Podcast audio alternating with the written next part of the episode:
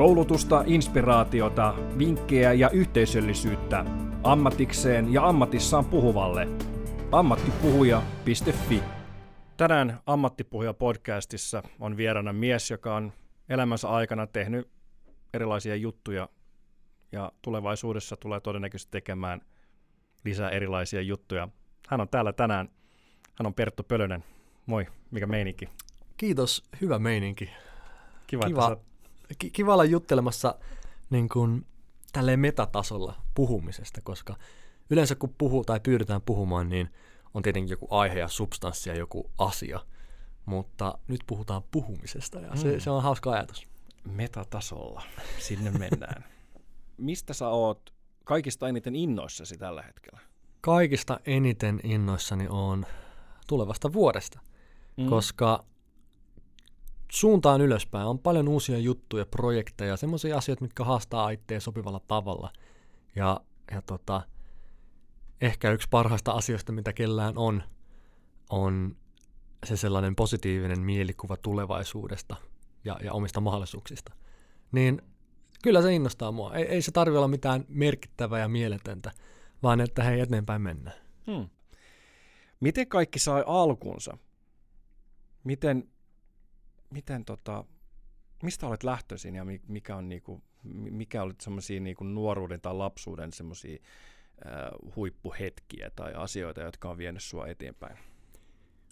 Mä oon ollut aika utelias lapsi siinä mielessä, että mä oon lähtenyt ja halunnut lähteä tekemään monenlaisia juttuja. Siis ihan pienestä pitää, mä luulen, että se on ollut ihan persoonassa, että mä oon niin kuin vaatinut vanhemmiltani, että ne vie mua sählyharkkoihin ja futikseen ja jääkiekkoon ja tennikseen ja ja tota, on soittanut selloa ja pianoa ja rumpuja ja kitaraa käynyt laulutunneilla. Mä olin loukkaantunut, kun ne ei vienyt mua golfiin ja balettiin. Että tavallaan mä en tiedä mistä se kumpuaa, mutta mä oon halunnut mennä ja tehdä. Ja, ja se, mihin mä niin laitan satasella mun huomioon, on vaihtunut aika monesti. Se oli aluksi urheilu, ja, ja mä tein sitä ihan täysillä. Siis yleisurheilussa on voittanut Suomen mestaruuksia, ja se oli niin pitkään, että tästä tulee mun ura, ihan tosissaan. Mutta se kääntyi sitten musiikkiin kuitenkin joskus teini-iässä, kun tuntui, että se kolahti jonnekin syvemmälle. Se, se, se avasi jotain kanavia, uh, mitä ei millään muulla kuin musiikilla ja taiteella päässyt niin kuin avaamaan. Niin se siirtyi sitten siihen, että ei kun musta tulee sittenkin muusikko, musta tulee säveltäjä. Ja siinä mä olin aika pitkään, mä lähdinkin opiskelemaan säveltämistä, mutta sitten satoin keksimään tämmöisen keksinnön sävelkellon, mikä opettaa lapsille musiikin teoriaa vähän niin kuin, no, visuaalisella tavalla. Ja se lähti niin kuin sen verran hyvin eteenpäin, että se vähän niin kuin vei mut yrittäjäksi. Perustin ekan firman lukiossa ja taas opin aika paljon niin kuin itsestäni lisää, että hei, tämä voisi olla sittenkin se mun juttu. Että mä rakastan sitä, että mä saan niin kuin toteuttaa, luoda omia juttuja ja viedä niitä eteenpäin. Ja monen mutkan kautta päädyin piilaaksoon opiskelemaan tulevaisuutta ja näitä uusia teknologioita ja miten maailma muuttuu. Ja siellä tutustun myönmarilaiseen opettajaan ja päädytään tekemään Myönmariin uutta firmaa – joka vie siis opetussovelluksia käyttäen lisättyä todellisuutta ja virtuaalitodellisuutta. Ja sitten mä löydän itteni sieltä, että hei, mites, en mä tiedä mitään siitä, että miten kehitysmaahan perustetaan firmaa, mutta kyllä se opetti paljon. Ja sitten tulin Suomeen, äh, koin, että näistä opeista, näistä kokemuksista pitää päästä kertoa eteenpäin. Et mä oon nyt nähnyt, nähnyt vähän niin kuin eri, eri ääripäitä ja aloin tekemään puhekeikkaa ihan yhden sitten toisen ja e-, en mä siis suunnitellut, että musta tulisi puhuja, ei se ollut mun tavoite, vaan mun piti päästä kertoa, mitä mä olin nähnyt. Ja ehkä se sitten innostus tarttui. Ja Suomi on pieni maa, se, se sana alkoi kiirimään ja, ja tota, keikka alkoi tulla lisää ja lisää ja tuntui luonnolliselta kirjoittaa pari kirjaa, um, niin tein ne. Ja en mä sitä sit osaa sanoa, että mihin, mihin seuraavaksi, koska mulle se ei ollut koskaan ollut ongelma niin kuin yhdistää monia eri juttuja. Siis se, että niin kuin tekee – laidasta laitaan eri asioita. Joku voi sanoa, että no se on rönsyylyä tai se on semmoista generalismia, että ei ole jokin missään oikein hyvä. Mutta kyllä mä oon huomannut, että siellä niinku sävellystunneilla mä opin asioita, mitkä on auttanut mua yrittämisessä ja mä opin piilaaksossa asioita, mitkä on auttanut mua Myanmarissa ja ne menee ristiin ja rastiin. Niin siinä mielessä mä oon, mä oon, mua ei pelota se, että, tai mä mieluummin haluankin pitää itseni mahdollisimman poikkitieteellisenä ja taiteellisena. Ja ja mä uskon, että se tuo myös jotain niihin puhekeikkoihin, kun mitä tekee. Että et pystyy tavallaan lähestymään asioita sen yrittäjän silmin, mutta pystyy myös näkemään, miten taiteilija nä- tämän näkisi tämän saman jutun, tai miten niin kuin kehitysmaassa tai piilaaksossa niin asiat ottaisiin vastaan. Niin kyllä mä uskon, että se monipuolisuus on hyvä juttu. Mutta että mistä se kaikki kumpuaa, en tiedä. Ehkä mä oon vaan utelias ollut aika pitkään. No uteliaisuus kyllä. Curiosity killed the cat, but curiosity also made the cat in the first place. Mm-hmm. Jotain, jotain sellaista, niin tota, kyllä uteliaisuushan on, on, on erittäin hyvä, tai se on iso hyve.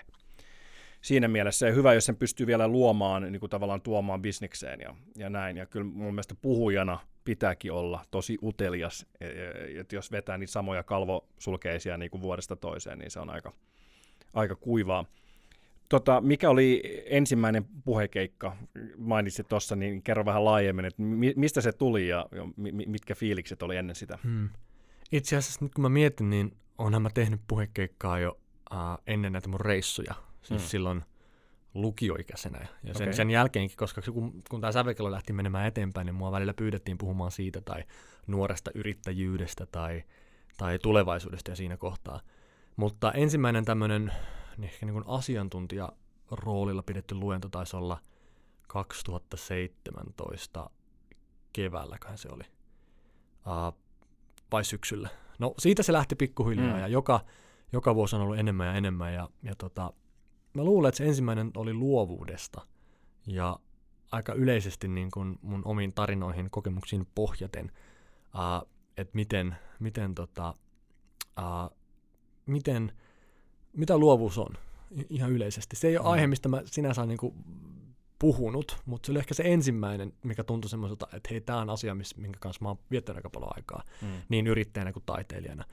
Mutta sitten se lähti enemmän siihen niin kuin teknologian ja, ja disruption ja, ja ison kuvan maailman muuttumisen niin kuin suuntaan, ja myöhemmin tuli enemmän työelämä vielä, niin kuin, että aloin sitä käsittelee eri näkökulmista, koulutus, tulevaisuuden taidot, vastuullisuus. Um, ja totta kai se laajenee sitä mukaan, että mitä ihmiset pyytää, että mihin, mihin mua haastetaan, että, että on aika monipuolisesti kyllä puhunut eri aiheista. Et siinä mielessä ei puhujan ammatti ole puhua, vaan oppia ja olla utelias. Siis kun ajatellaan,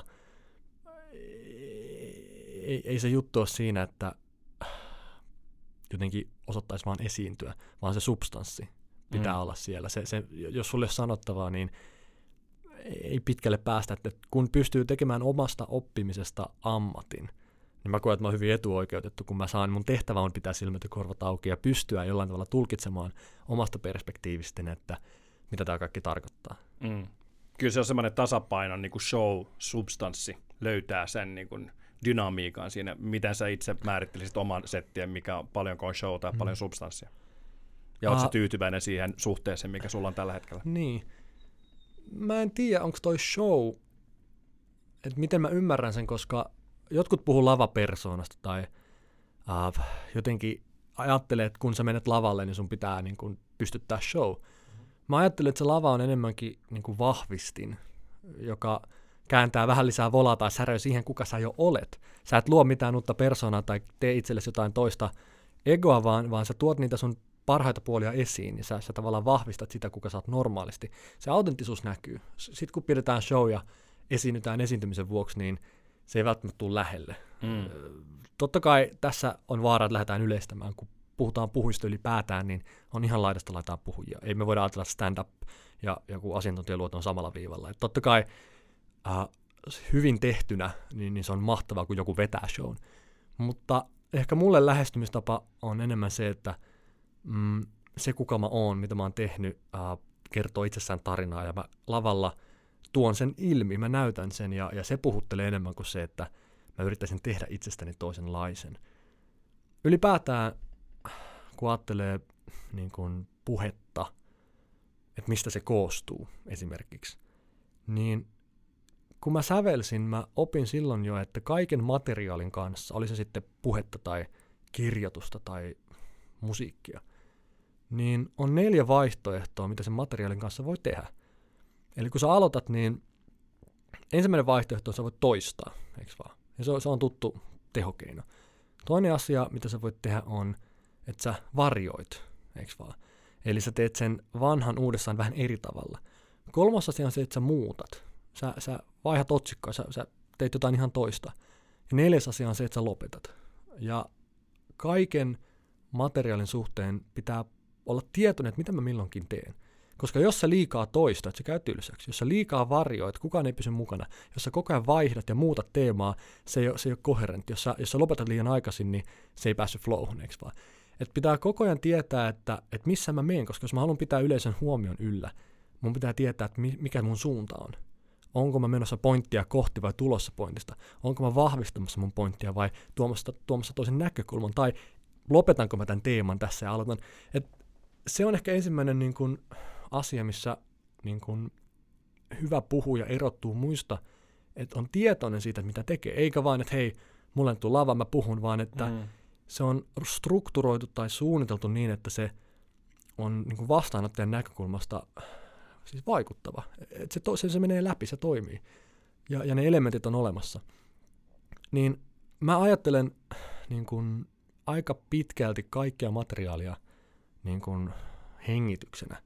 Uh, musiikissa se on hyvin selvää, että jos sä kirjoitat klarinetille niin kuin melodian, niin sen klarinetissa sen ihmisen pitää hengittää välissä.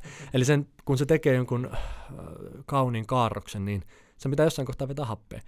Ja se sama idea tietenkin soveltuu myös pianoon tai selloon tai muihin, vaikka me ei siellä hengitetä, niin se musiikin pitää mennä johonkin ja tulla jostain. Eikö vaan? Se, se on aina niin kuin joko me pidätetään tai me puretaan, joko me lisätään jännitystä tai me huokastaan. Ja samalla tavalla puheessakin, niin se on aina menossa tai tulossa. Jos se koko ajan menee, jos se koko ajan tulee, ei se ole kiinnostava, se ei elä se materiaali, se ei hengitä. Ja nämä on ehkä semmoisia harjoituksia, millä tavalla jokainen puhuja voi miettiä, että onko mä se mun materiaalin päällä, onko mä tietoinen, mitä mä teen. Se ongelma tulee siitä, että jos mä niin kun, luulen varjoivani, mutta oikeasti mä muutan, niin silloin ää, odotukset ja niin kun, ennakkoluulut ei, ei täsmää. Siis että et mä, ää, et yleisö ei näe sitä samalla tavalla kuin minä. Meillä on ristiriita. Mun mielestä mä tein tätä, mutta yleisö ymmärsi sen eri tavalla. Niin se on ehkä tässä hyvin tärkeää niin kun, reflektiota, että – hallitseeko sen materiaalin oikeasti kunnolla vai ei. Uh, ymmärtääkö, mistä elementeistä hyvä puhe koostuu. Ja tämä on esimerkiksi asia, mitä mä en ole miltään keneltäkään puhekouluttajalta tai valmentajalta tai netistä lukenut tai oppinut, vaan se on tullut säveltämisestä. Hmm. Ja kun joku miettii, että no säveltäjä lähtee yhtäkkiä tekemään jotain muuta, niin tämä on se, mitä mä tuossa aluksi meinasin, että semmoisia universaaleja oppeja, mitkä auttaa alalla kuin alalla, niin tämä on esimerkiksi yksi asia, että, että puhe ja sävellys on aika lähellä toisiaan. Mm. Tuo on äärimmäisen mielenkiintoinen aspekti. Ennen kuin olin tapahtumatuottaja, olin näyttelijä, tai siis olen edelleenkin, mutta tein sitä, sitä enemmän, ja ennen, ennen sitä niin opiskelin klassista musiikkia, niin mulla on, mulla on sama, sama ymmärrys siinä, ja mun mielestä se on äärettömän hyvä taito – sä oot vienyt sen vielä sitten niin kuin seuraavalle tasolle, eli, eli kun alkaa säveltää eri soittimille ja luomaan partituuria ja luomaan näin, niin kuinka paljon sun pitää tietää niin kuin siitä soittimessa sanot just, että, että sun pitää vähän ymmärtää, että miten piano toimii, sun pitää vähän ymmärtää, miten klarinetit toimii, jos alat, äh, alat säveltää niin kuin eri soittimille, niin, niin meetkö se silloin siihen niin kuin tavallaan päähän, sen soittajan päähän? Avaa sitä prosessia vähän. Siis se on tosi hyvä pitää mielessä, kun säveltää vaikka – klarinetille, niin sä et sävellä klarinetille, vaan ihmiselle, joka soittaa klarinettia. Mm. Että tavallaan eh, inhimillistää, um, että näkee tavallaan, että et, et, et kyse ei ole objektista, vaan, vaan kyse on uh, jostain elollisesta. Että en mä puhu vain yleisölle, yleisö on objekti. Uh, ketä ne ihmiset on, mi- miten ne on tullut tänne, mikä niiden hetki ja tilanne on. Tavallaan löytää ehkä sitä samastumispintaa. Sehän on ihan keskeistä tietää, miten klarinetti toimii, mikä yleisö on, että miten mä niin saan sopivaa materiaalia tälle yleisölle, tälle soittimelle. Et kaikki lähtee siitä, että älä yritä niin kuin, uh, väkisin niin kuin, upottaa uh, materiaalia semmoiselle, joka, joka, jolle se ei sovi. Niin kaikki lähtee siitä, että, että onko se relevantti, onko se sopivaa, onko se sopusuhtaista, uh, onko tämä jotenkin luonnollista. Uh, puheessahan se on niin kuin, se on kaiken A ja O, että sun pitää koko ajan olla tieto, siis jotenkin niin kuin testata itseäsi, että ne ajatukset, ne, ne pointit, mitä mulla on, niin onko ne relevantteja? Onko ne tässä ajassa nyt semmoisia, että ne on sopivasti uusia, mutta sopivasti tuttuja. Jos on liian tuttu, jos menee itsestäänselvyyksiä latelemaan lavalle, niin se, se ei kiinnosta, ne on kuultu jo, ja siis aikahan menee koko ajan eteenpäin, koko ajan yleisönkin ymmärrys lisääntyy, ja Suomessa on älyttömän fiksu niin yleisö, ei, ei sinne mennä niin kuin, uh, että siellä pitää olla sitä substanssia, mutta toisaalta jos on liian uutta, jos se menee aivan liian niin kuin yli hilseen, niin siitä ei saa mitään otetta, siinä ei konkretiaa. Ja joka puhujan pitää niin kuin tunnustella sitä, että tälle yleisölle tai tänä vuonna tai tässä maailman tilanteessa, niin onko tämä mun materiaali, onko siinä se sopiva balanssi, sopivasti uutta, sopivasti vanhaa, onko se relevantti. Niin se on kyllä niin kuin yksi tärkeimmistä asioista, että niin pitkään kuin se värähtää itselle ja, ja itse kokee, että hei, tämä on tärkeää, tästä pitää puhua, tai tämä on, tämä on niin kuin ehdotonta, että nämä pointit nostetaan ylös, tämä kysymys ansaitsee tulla kysytyksi, niin silloin chanssit on, että yleisössä joku muukin ajattelee samalla tavalla. Että, että jos puhujalla ei ole hauskaa ja kiinnostavaa, ja jos, jos se into ei näy ää, siihen asiaan, niin silloin ei, ei yleisökään niin kuin siihen tartu.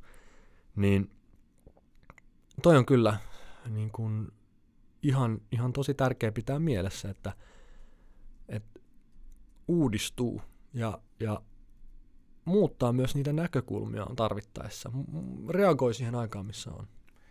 Klassisista symfonioista tai klassisista teoksista, mikä on sun suosikki? No, tai suosikki niin. joukossa, mä tiedän, että tämä on haastava kysymys. Joo. Mm, no, lähdetään vaikka Sibeliuksesta, että et meille suomalaisille meillä on erityinen suhde Sibeliukseen, mutta niin sävellysopiskelijana tai entisenä sellaisena, niin se on upeata nähdä, kuinka myös niin kuin äärettömän taitava esimerkiksi Sibelius oli. Ja kun me ehkä nähdään se semmoisena sankarihahmona, jolla niin kuin, että se on se kansallisromantiikka ja näin, niin me välillä unohdetaan, että ei se ollut vaan sitä, että niin kuin, inspiraatiossa mentiin metsään ja tehtiin sinfonia, vaan se uskomaton taito, mikä siellä vaikka orkestraatiossa näkyy, niin kyllä mä oon niin kuin yksi iso Sibeliuksen fani, mutta totta kai itse kun on selvästi pohjimmiltaan, niin monet isot selloteokset on ollut semmoisia, mihin on pureutunut ja minkä kanssa on viettänyt paljon aikaa nuoruudessa ja sen eri sävyt ja nyanssit on tullut sieltä hyvin tutuksi, niin niillä on erityinen paikka sydämessä ja, ja tietyt sellobiisit, ää, Elgarin sellokonsertta tai Dvosakin sellokonsertta tai, tai tota, tietenkin tietyt klassikot yhtä lailla. Nykyään mä tykkään kuunnella Arvo Päärttiä aika paljon ja Philip Glass ja mä, mä oon ehkä kallistunut vähän tommoseen ää, minimalismiin. Max Richter on, on uusista elävistä sävelteistä ehkä yksi semmoinen, mitä tulee aika paljon kuunneltua, että, että tota, se on puoli mussa, mitä mä en ehkä niin paljon ehdi toteuttaa kuin mä haluaisin, siis että mä en sävellä päivittäin, mutta on se osa mua silti. Ootko implementoinut säveltämistä tai sellon soittamista puhekeikolle?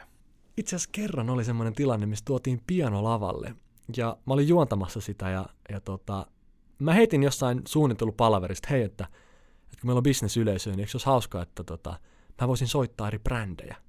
Sitten tehtiin silleen, mä olisin juontamassa ja, ja vedin semmoista pientä kevennystä. Mä kysyin kysy, niin kuin yleisöltä, että sanokaa joku firma. Mä soitan sen. Sitten sieltä tuli Tesla. Sitten mä soitin, miltä Tesla kuulostaa. Aa. Tiedätkö, semmoista liikkiä, nopea, sähkö, uutta, seksikästä. Sitten mä kysyin, että no sanokaa lisää, Facebook tuli. Mm. Ja semmoista addiktoivaa, vähän ärsyttävää, ikävääkin. Sitten tuli VR, mikä oli aivan pois, niin kuin, se oli myöhässä ja näin poispäin. Ja, ja Apples tuli oikein kalliita, hienoja sointuja, tämmöisiä kunnon niin kuin arvokka, arvokkaita käännöksiä ja muita. Ja ja tota, toi oli tosi hauska. Niin kuin, jengi tavallaan pääsi kiinni siihen, että miltä brändi voisi kuulostaa. Hmm. Ja, ja, se oli tosi hauska. Ja kerran mä tein yhdessä niin tekki-eventissä silleen, että koko, koko tapahtuma, siellä oli tuhat ihmistä paikalla. Tapahtuma alkoi sillä, että oli aivan pimeä sali. Ja sinne oli tuotu mua varten niin valkoinen flyygeli. Ja mä istuin siinä ja aloin improvisoimaan. Tulee spotti ja tota, semmoinen rauhallinen hetki. Mä soittelen, ihmiset on päässyt paikalle ja ne varmaan odottaa ihan muuta. Mutta tota, kun ihmiset herkisti kuuntelemaan. Mä soitin joku viisi minuuttia vaan, mutta et sen jälkeen mä olin puhumaan, vedin tunnin setin, niin oli kyllä ihan erilainen tunnelma lähteä puhumaan. Niin on mä niinku, en mä niinku tuputa sitä, mutta et, mm-hmm. äh, välillä on ollut kiinnostuneita, jotka haluaa silleen, että hei, että voisiko myös soittaa pianoa mm-hmm. vähän tai jotain muuta. Ja, ja tota, hyvällä maulla, niin kyllä mä välillä Toki. teen. Onko sulla joku oma tällainen tunnusbiisi, jos, jos sut pyydetään lavalle niin kuin isoin uploadein, niin mikä se voisi olla? Ei mulla ole. Ainahan välillä tulee näitä tämmöisiä, että minkä jinglen äh, niin kuin saattelemana haluat tulla lavalle, mutta ei mulla ole mitään erityistä, että kunhan se on energisoivaa, niin se on hyvä. Joo, se on asia, mi- mihin mä itse keskityn, että mä aina joko keksin tai sitten pyydän puhujalta, puhujalta tota, biisiä, niin, niin joku, joku tota, äh, Vanessa Main sellainen tokatta tai fugoa, niin se voisi olla sulle aika hyvä semmoinen, siinä olisi vähän actionia, mutta sitä kuitenkin sitä, sitä niin kuin klassisuutta mm. siinä niin kuin taustalla. Kerran tota, pyysin, että soittavat Darth Vaderin Imperial Marchin, ja se, se sai hyvät naurut, kun tuli ti, ti, ti, ti, ti, ti, ja sitten mä tulin puhumaan tulevaisuudesta. Okay.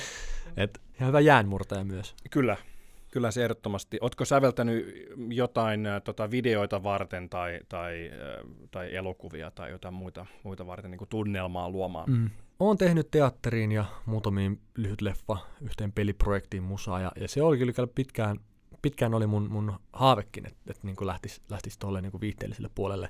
Ja varmaan mä tuun sitä tekemään, mutta se on enemmän niin kuin harrastus tässä, tässä kohtaa. Että, uh, se on hyvä, että ne koulut on käyty että jos pitää fuuka säveltää tai sinfonia, niin on tavallaan takaraivossa, että hei, mistä mä lähden liikkeelle. Mm. Mutta välillä tuntuu vähän oudoltakin puhua niin paljon musiikista säveltämistä, kun kuitenkin arjessa ei ole sitä tehnyt niin paljon enää. Mm. Kun tavallaan se on se tausta, mutta niin kun, tuntuu vähän, että vie jotain niiltä pois, jotka tekee joka päivä. Kyllä. et, et se, on, se on ehkä vähän, vähän niin kuin eksoottista, koska moni ei ehkä törmännyt henkilöitä, jotka säveltää tai on opiskellut sitä. Ja monet kysyivät, että miten sitä edes voi opiskella. Ja, ja tavallaan kiva tuoda vähän niin kuin kertoa siitä. Mm. Ja ehkä myös siitä, mitä kaikkea muuta siellä oppii, tai mitä mä opin, kuin vaan äh, nuottien asettelua. Mm. Et kun sehän on hyvin äh, niin kuin paljon ajattelutaidoista kyse. Säveltäminen on asia, missä me yhdistetään intuitio ja rationaalisuus. Siis saman aikaan tunteet ja järki. Mä en, mä en tiedä missä muussa ammatissa – molemmat on niin yhtä paljon tasapainossa, ehkä puhumisessa myös. Mm. Mutta jotenkin se, että, että molempia tarvitaan, se on hyvin matemaattista, siinä on paljon järjestelmiä, systeemitä, struktuuria, mutta kaikki on kuitenkin niin kuin tunteen ilmaisua, se on kieli, se on tapa kommunikoida asioita. Niin näiden yhdisteleminen tai yhdist, yhdistelmä on, on mun mielestä ihan super kiinnostava. Toi on hyvin samanlainen äh, tai mä samaistun tuohon sun ajatukseen, koska äh, näyttelijänä niin, niin, niin teen sitä aika vähän tänä päivänä niin puhdasta näyttelemistä, niin mulla on välillä semmoinen niin imposter syndrome siinä, että musta tuntuu, että mä en ole oikein näyttelijä, kun mä en tee sitä niin kuin arjessa. Mm. Mutta tota, se on ehdottomasti hyvä tausta ja, ja tota, aikanaan teatterikorkeakoulussa luettiin paljon niin kuin filosofiaa. Meillä oli ihan siis oma, oma aihe, niin kuin taiteetiikka luettiin Sofian maailmaa ja luettiin niin kuin erilaisia filosofioita ja keskusteltiin just sen niin kuin ympärillä, että mitä on olla taiteilija. Voiko esimerkiksi esittää niin kuin pahista, ja niin kuin jos esittää, niin, niin kuin millä tavalla, miten se e-, e-, eettisesti ja moralisoi niin kuin itselleen. Mm, on hyvin mm. mielenkiintoista, kun just edellisessä jaksossa niin tota, ää, Niina Ratsulaa haastattelin, niin me puhuttiin myös tästä niin kuin bisnesetiikasta ja näin. Halusin vetää vielä pararelle ja ää, säveltämisestä puhumiseen, eli kun sä lähdet tekemään puhetta, mainitsitkin tuossa, ja mä oon ihan samaa mieltä, että se on sekä niin kuin intuitiota ja rationaalisuutta, niin käytätkö niitä samoja ajatuksia, kun sä lähdet luomaan puhetta? Hmm. Se, en tiedä onko samoja ajatuksia, mutta prosessihan on hyvin pitkälti hmm. sama. Että kun miettii uusia aihioita musiikissa, ne voi olla pieniä soluja, pieniä melodioita, pieniä pätkiä, mutta ne voi tulla improvisoimalla, ne voi tulla siellä sun täällä – mutta niistä lähdetään kehittelemään. Niistä lähdetään rakentaa kokonaisuutta. Samalla tavalla improvisoiminen puheessa voisi olla ajattelua. Et niitähän koko ajan niin kun me poimitaan kiinnostavia, jännittäviä juttuja mediasta ympäriltämme ja kun me löydetään joku, että hei tässä on potentiaalia, me lähdetään sitä kehittelemään. Me lähdetään miettimään, että mikä tässä on niin se, se juttu. Ja jos siitä löytyy ihan selkeä niin kun, jotenkin teesi, niin siitä voi tehdä niin punaisen langan jopa puheessa. Mutta tärkeintä on niin kuin pitää mielessä se, että onko tämä kiinnostavaa, onko tämä niin materiaali kestävää, ja, jaksaako se. E, tavallaan onko se niin iso juttu, että sen varaa voi rakentaa. Ja se on itse asiassa asia, mikä mullakin on ehkä kehittynyt tässä vuosien varrella, se semmoinen niin kuin arviointi, että kun mulle annetaan tunti aikaa, ja se on hyvin, hyvin nöyräksi vetävä tilanne, että hei, muut ihmiset kuuntelevat, mulla on mahdollisuus tuoda jotain asioita esille, niin mä haluan pitää huolen siitä, että mä käytän sen ajan mahdollisimman hyvin. Eli silloin mä puhun ja sanon ja kerron ja jotenkin käytän ääntäni niin semmoisiin asioihin, minkä mä uskon olevan just nyt kaikista tärkeimpiä. Ja silloin on hyvä, kun lähtee miettimään ja kehittämään sitä puhetta, niin kysyä, että onko tämä materiaali oikeasti sen ajan arvosta. Onko tämä se, mistä pitäisikin nyt puhua. Ja kun voi sanoa niin käsi sydämellä, että joo, että tähän mä uskon, tämä on nyt, tämä on nyt aivan keskeistä meille, niin silloin, tota, silloin siihen tulee jonkinlainen imu, eikö vaan, meillä on intohimo, uh, ja se näkyy sitten lavalla. Mutta tärkeintä on jotenkin, että ei tule tikusta asiaa. Että ei ole sille, että hei, toi oli ihan kiva juttu, mutta uh, se on anekdootti. Se on, se on lillukan varsi. Et pitää myös se tunnistaa, että kaikki hyvätkään jutut ei mahu siihen esitykseen, jos ne on vähän off topic. Tietenkin riippuu tyylistä. Jos on semmoinen, että niin räiskitään, että otetaan monia, monia esimerkkejä sieltä sun täältä, niin uh, ei ole oikeaa eikä väärää sapluunaa, mistä tulee hyvä esitys. Mutta, mutta on tietenkin tiettyjä tien viittoja, miten se kannattaa tehdä. Uh, sävellyksessäkin oli se, että kun joskus mulla oli haasteena miettiä niin kuin rakenteita, että miten mä saan sen kappaleen niin kuin koherentiksi, että niin kuin, miten se pysyy kokonaisena, ehyenä. Ja tota, silloin paljon tutkittiin sitä, että, että kuinka pitkään ihminen jaksaa mitäkin kohtaa kuunnella, että käykö tämä tylsäksi vai ei. Ja se on ehkä itse asiassa yksi parhaista asioista, mitä säveltämisestä mulle tuli, että semmoinen korva kuunnella, että, että, että jaksaako tätä enää jatkaa vai ei. Tavallaan se korva siihen, että menikö tämä jo, että et, et ei tavallaan jää junnaamaan. Um, Mutta niin se pa- paras asia on ehkä just, just uh, niin kuin kyky uh, jaksottaa, rakentaa siis struktuuri, että, että tota, mä muistan, kun mä yritin niin kuin keksiä jotain ihan uusia juttuja musiikissa. Ja mun sävellysopi joskus sanoi, että Perttu, uh, taloissa on neljä nurkkaa. Sä voit olla tosi uudistusmielinen ja kehittää uuden ympyrän muotoisen talon. Se on uutta ja kiinnostavaa, mutta onko se hyvä talo? Niin ei. Mm. Et, et usko vaan, että tietyissä jutuissa ne perinteet, se historia, se traditio, mikä meillä on, niin se on syystäkin vakiintunut. On syystäkin kestänyt aikaa tietyt uh, a- asiat, ja ei sun tarvi niinku niitä räjäyttää. Mm. Älä nyt niinku tee pyörätä taloa, vaan usko, että se neliskulmainen talo on hyvä. Niin ehkä puheessakin on, että on ne tietyt asiat, um, mitkä läpi ajan tulee auttamaan mutta se ei tarkoita, että se on pakko olla niin. Mutta tavallaan, että et niin kannattaa rakentaa sen varaa, minkä tietää, että et se toimii. Miten sitten tämä menee yhteen modernin niin kuin sävellyksien kanssa, että on aika, aika vakio, että on AAB, AABC, AAB, että tällainen niin kuin hyvin, hyvin niin kuin vakiintunut muoto mm. biisin rakenteesta, mitä sä suhtaudut siihen? Äh, se riippuu tietenkin siitä, se on case by case kappaleesta. Eli, eli jälleen me tullaan takaisin siihen, että ää, riippuu siitä Aasta, riippuu siitä Bstä. Hmm. Että jaksaako ne laittaa uudestaan heti perään vai ei.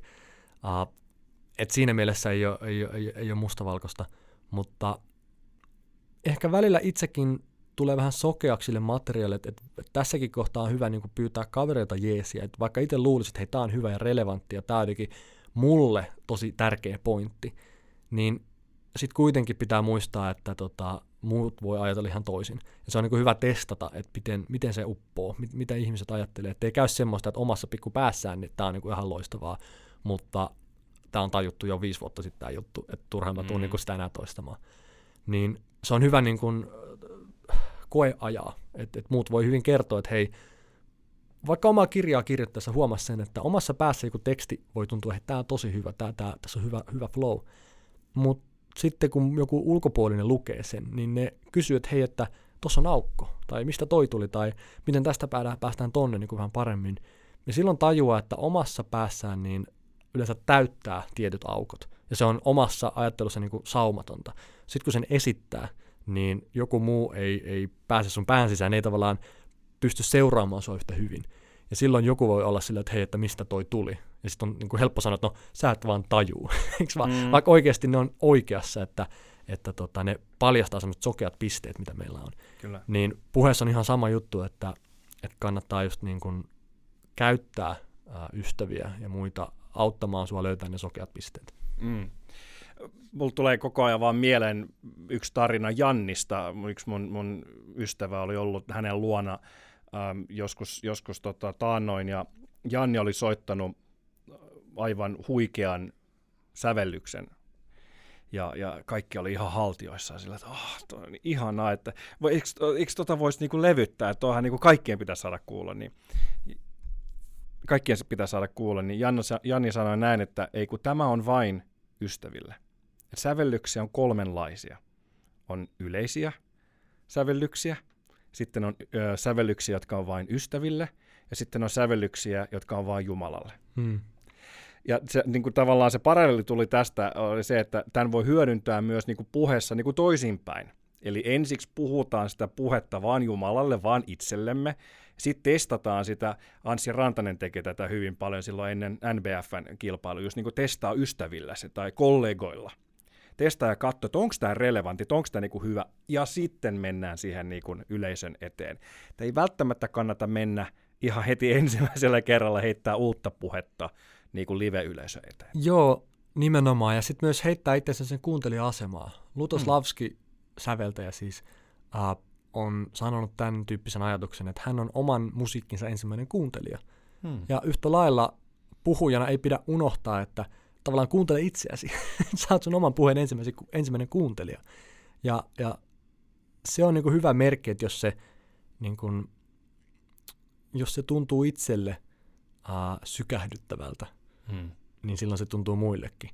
Tässä on vaarana se, että sit kun tekee paljon keikkaa ja jossain määrin rutinoitutaan, kertonut ne tietyt esimerkit monta kertaa, niin tietystä materiaalista tulee itselle semmoista diibadaapaa, että hei, mm, mä, mm. mä tunnen tämän läpikotaisin, mä tiedän, mitä sä kysyt seuraavaksi, eikö vaan? Niin silloin pitää muistaa se, että, että on tietenkin helppoa lähteä niin sit keulimaan, kun tämä on niin tuttua ja vetää se nopeasti ja mutkat suoriksi, mutta yleisölle se on yleensä ensimmäinen kerta, kun ne kuulee sen. Kyllä. Niin silloin uh, se mun diibadaapa tai se mun perussetti on edelleen jollekin se niin kuin huikean hieno mm. ensimmäinen kokemus. Uh, niin siinäkin mielessä, kun puhuu, vaikka puhuu sen miljoonannen kerran, niin silti on oman puheensa ensimmäinen kuuntelija. Että tavallaan puhuu ikään kuin kuuntelisi itseään. Se on ihan hyvä, hyvä juttu muutenkin, kuunnella itseään. Mm.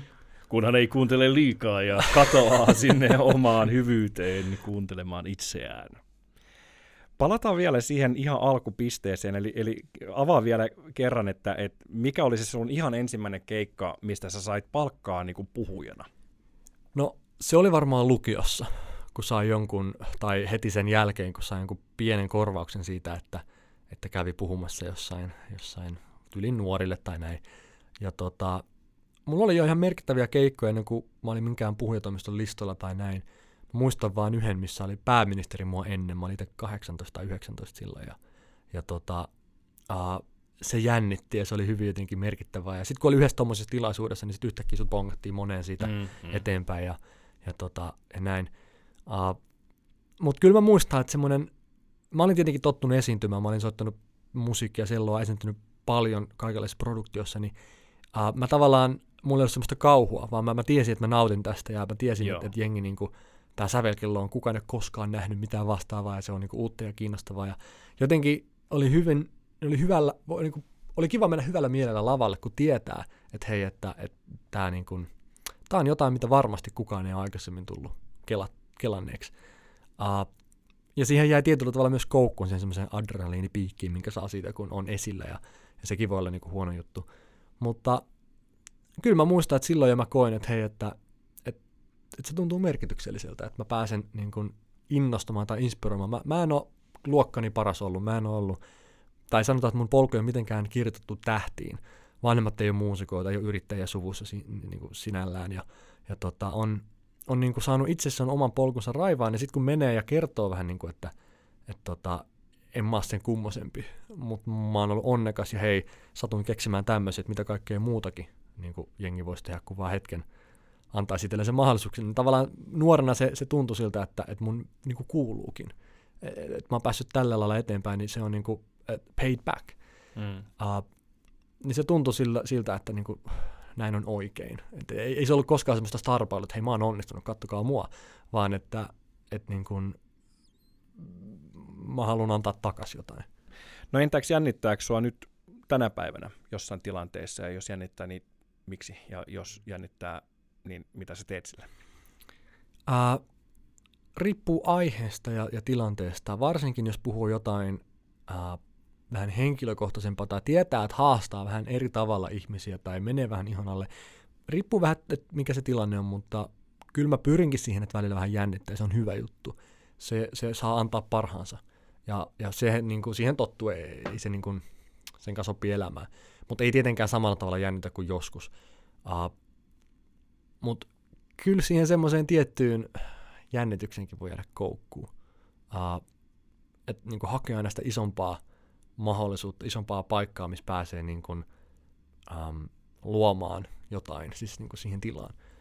Hartwall Arena ja sitten, sitten stadion vielä siihen päälle. Niin, no ei ehkä isompaa siis siinä mielessä, vaan, vaan kun mä, mä en niin arvioi sitä, kuinka hyvä mä oon puhujana tai ihmisenä sen mukaan, että kuinka moni mua kuulee tai kuinka moni mut tuntee, vaan se, että miten ihmiset katsoo mua, miten ne näkee mut, minkälaisena mm. ihmisenä mua pidetään. Ja se, että et, tota, niin kun oli sitten olohuone tai Hartwall, niin se, miten mua katsotaan, niin kuin määrittelee, kumpi oli, kumpi oli niin kuin parempi keikka. Et mä näen sen puhujan roolin niin kuin tietynlaisena palvelijana tai kätilönä.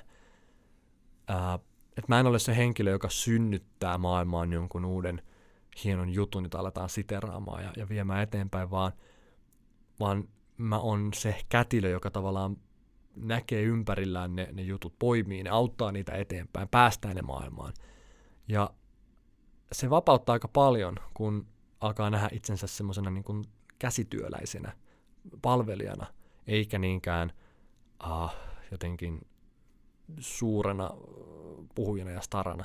Mulla oli mahdollisuus jutella yhden, yhden puhujan kanssa, joka tekee globaalisti keikkaa, se oli Suomessa käymässä. Ja me nähtiin, ja se sanoi hyvän pointin mulle siitä, että muista, että sit kun, sit kun sä meet tuolla ja, ja, tota, ja hänelläkin arki on sitä, että lentokoneella sinne ja hienon taksella sinne ja valmiit hotellit kaikki, ja hienosti niin kuin pidetään, niin muista, että, että nuo asiat, mitä tehdään, mitä sä saat osaksi ne tehdään puhujalle, ei sulle. Se puhuja on se status, mm. mitä kohdellaan tällä tavalla. Mm sä nyt satut olemaan puhuja, mutta ne ei sulle sitä tee, vaan se nyt kuuluu vähän niin kuin protokolla, että puhuja viedään ja tuodaan ja sille näytet. Tiedätkö, että se vähän niin kuin on sitä, sitä ammattia, mutta älä, älä ajattele, että sinä olet se syy, vaan, vaan se on se hmm. toimi, mitä sinä teet. Ja se oli tosi hyvä pointti. Ja sen jälkeen niin kuin ollut helppo niin kuin tietyssä mielessä suhtautua. Mäkin olin Bangkokissa keikalla puhumassa niin kuin sadalle suurimmalle Taimaan yritysjohtajalle ja vietiin niin tuossa niin kuin, ää, suurlähetysten autossa, missä on niin Suomen liput kaikkia. Ja se oli niin semmoinen hetki, että mitä vitsiä. Mutta silloin oli just se hetki, että et, et onhan tämä niin absurdia. Että mitä ihmettä tekee tämän ikäinen täällä näille, ketkä on tehnyt uran ja vaikuttaa niin kuin valtavissa määrin monen ihmisen elämään niin kuin yritysjohtajana, niin mitä mä täällä teen. Mutta sitten kun muistat, että hei, puhuja on se, mitä kohdellaan näin, uh, ei minä. Niin sitten on tavallaan helpompi nähdä, että ei tässä niinku, turha tästä niinku on, on ottaa, siis jotenkin vetää mitään johtopäätöksiä. Opi välittämään viestisi vakuuttavasti tilanteessa kuin tilanteessa. Välitä viestisi vakuuttavasti verkkokurssi. ammattipuhuja.fi kautta kurssi. Onko sulla vielä tavoitteita puhujana?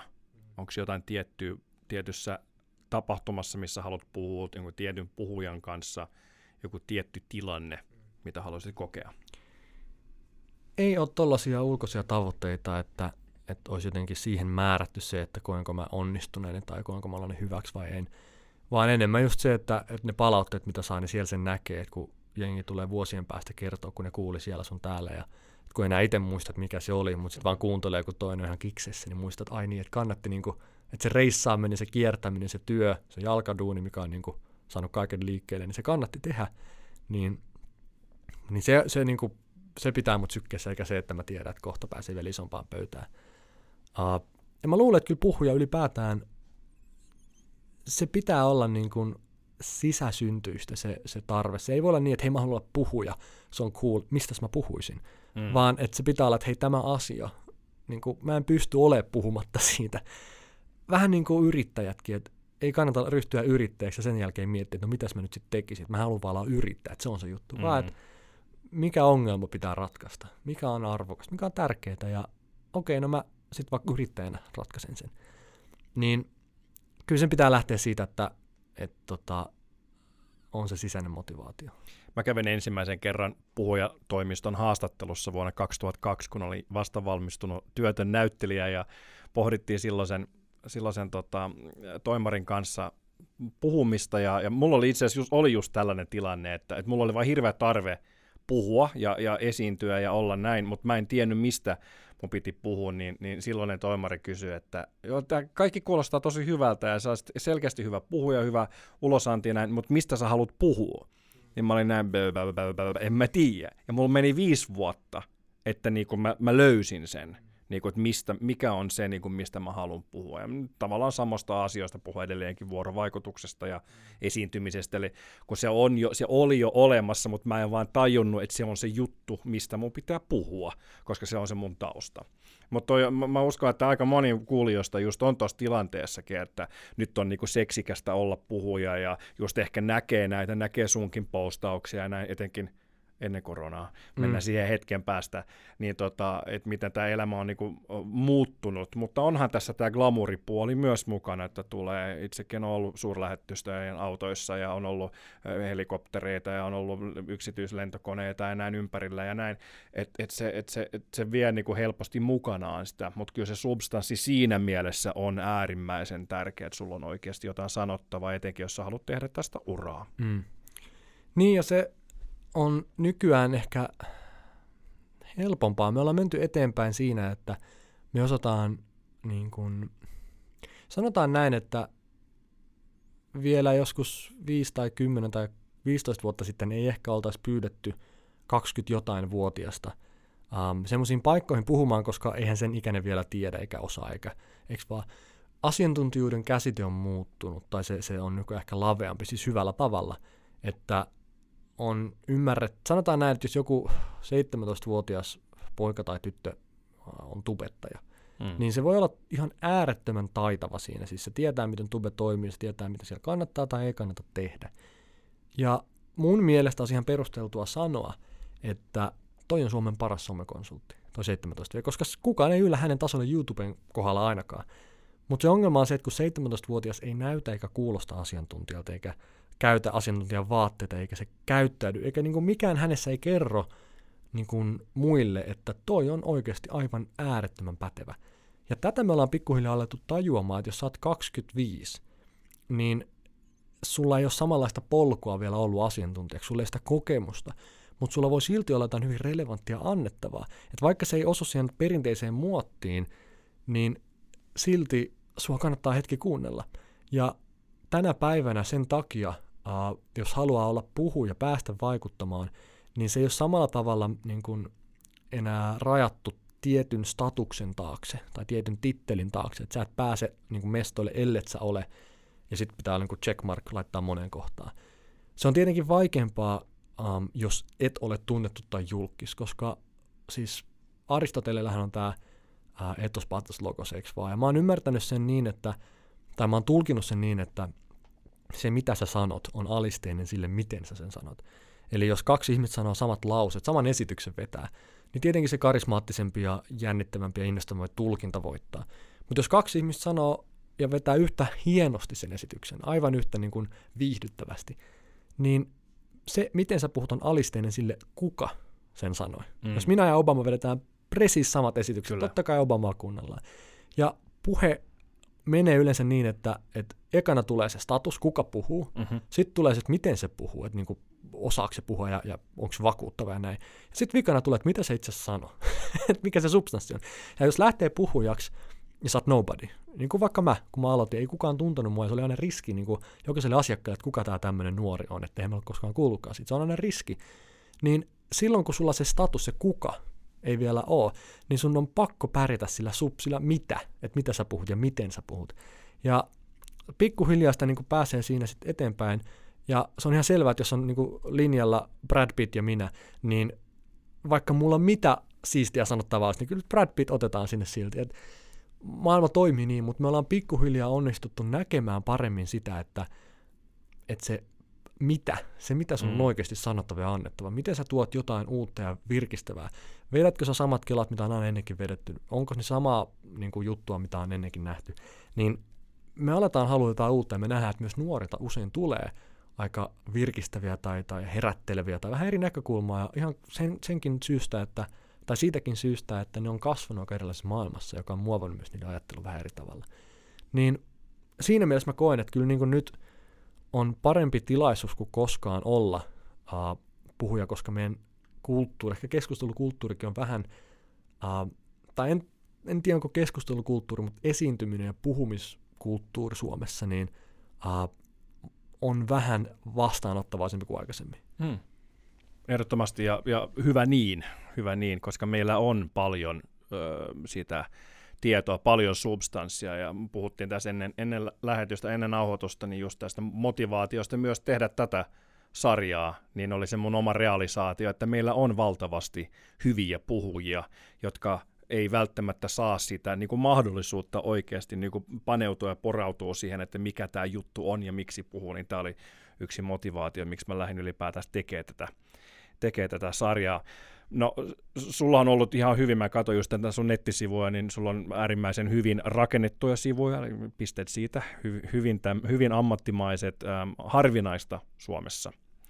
Niin tota, jokainen voi käydä myös Perttu Pölö, perttupolonen.com-sivustoilla vähän Pol- kattelee. Polosen sivulla. Polosen sivulla vähän kattelee ja sulla on tässä kirjoja, ja sitten, mutta sulla on myös tämmöisiä niin accolade, eli tämmöisiä tunnustuksia, sulla on Evento Awardsit ja, ja on vuoden puhuja ja näin, kun just puhut tästä logoksesta ja puhut tästä, että kuka puhuu, niin miten sellaiset on vaikuttanut sitten siihen, että miten niin kuin sua käsitetään? Mm.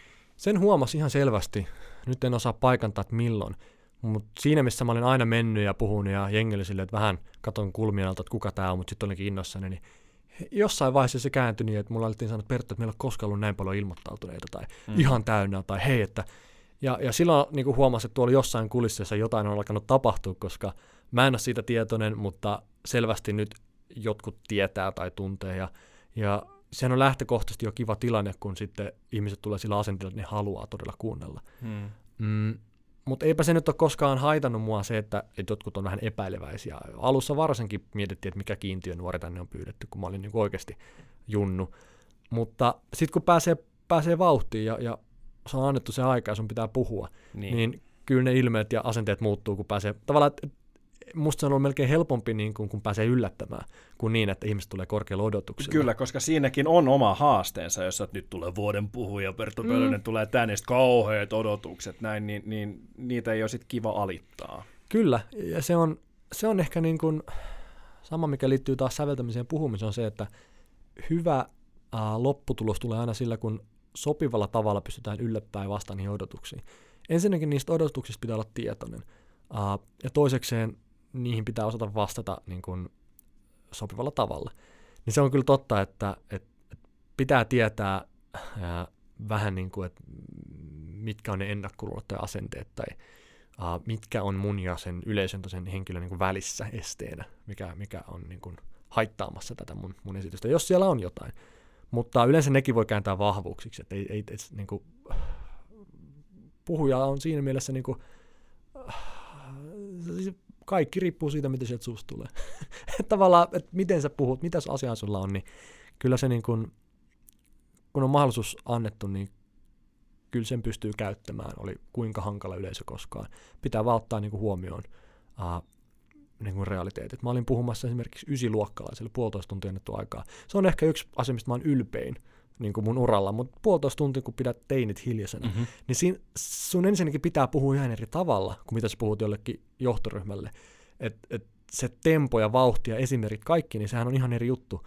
Mutta jotenkin se, että et onnistuu tuntemattomana tulemaan ja saamaan ne niin kun, kiinnittää huomioon, niin että se puhelin pysyy siellä taskussa, niin mä otin sen ihan mielettömänä haasteena, että nyt, nyt mä niin kuin, että katsotaan. Ja siis sit kun se onnistuu, tulee niin semmoinen fiilis, että jes, että tavallaan ei voi mennä samoin slideilla, samoilla ajatuksilla.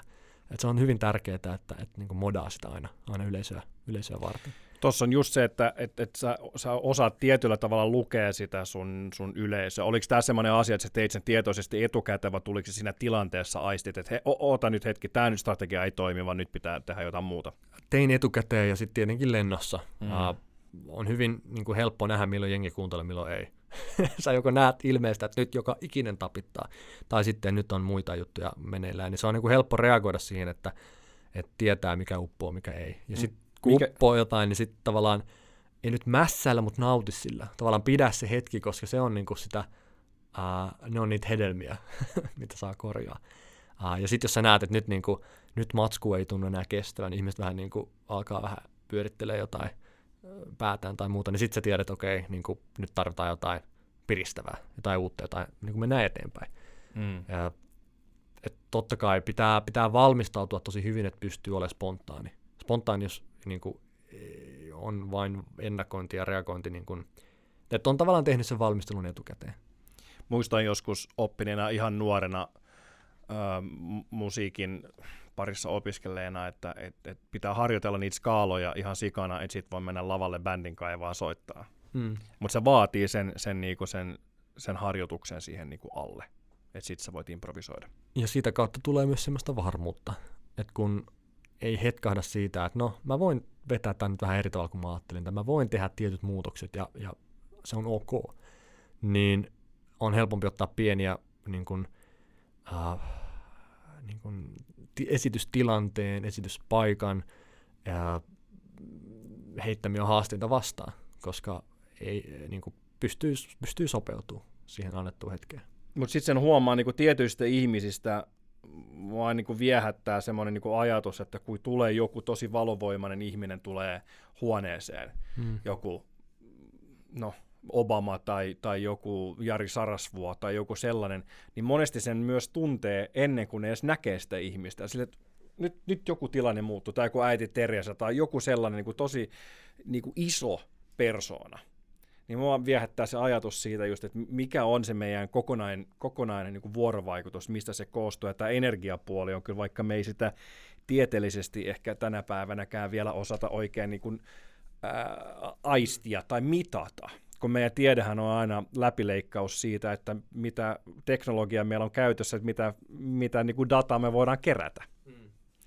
Niin se on, se on hyvin, hyvin mielenkiintoinen seikka. Tuohon energiaan liittyen, niin se on aika silmiin, tai sanotaan, että sen huomaa hyvin helposti, kun katsoo, että onhan se niin kuin viiden henkilön Teams-puhelun hiljaisuus ja sadan ihmisen, uh, jotka on tullut paikan päälle, hiljaisuus, ihan erilaista hiljaisuutta. Mm niin siinä niin kuin tunnistaa että mikä se energia on. Että se virittää ihan erilaiseen tilaan, jos olet menossa vaikka esiintymään.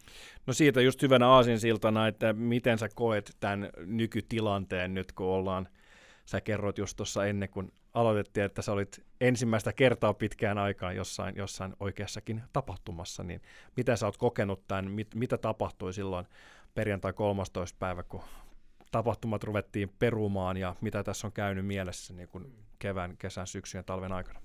No hyviä ja huonoja juttuja tietenkin.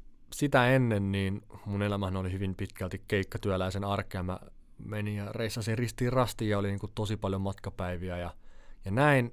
Ja tietenkin se on yksi ääripää, kun tekee sen 200 keikkaa vuodessa, niin äh, se on silloin aika sellaista kiertolaisen elämää, mutta – sitten kun taas mentiin tähän toiseen ääripäähän, että nyt tehdään niin kuin kaikki kotoa käsiä Teamsissa ja näin, niin sitten alkaa tulla semmoinen fiilis, että pääsispä jo jonnekin.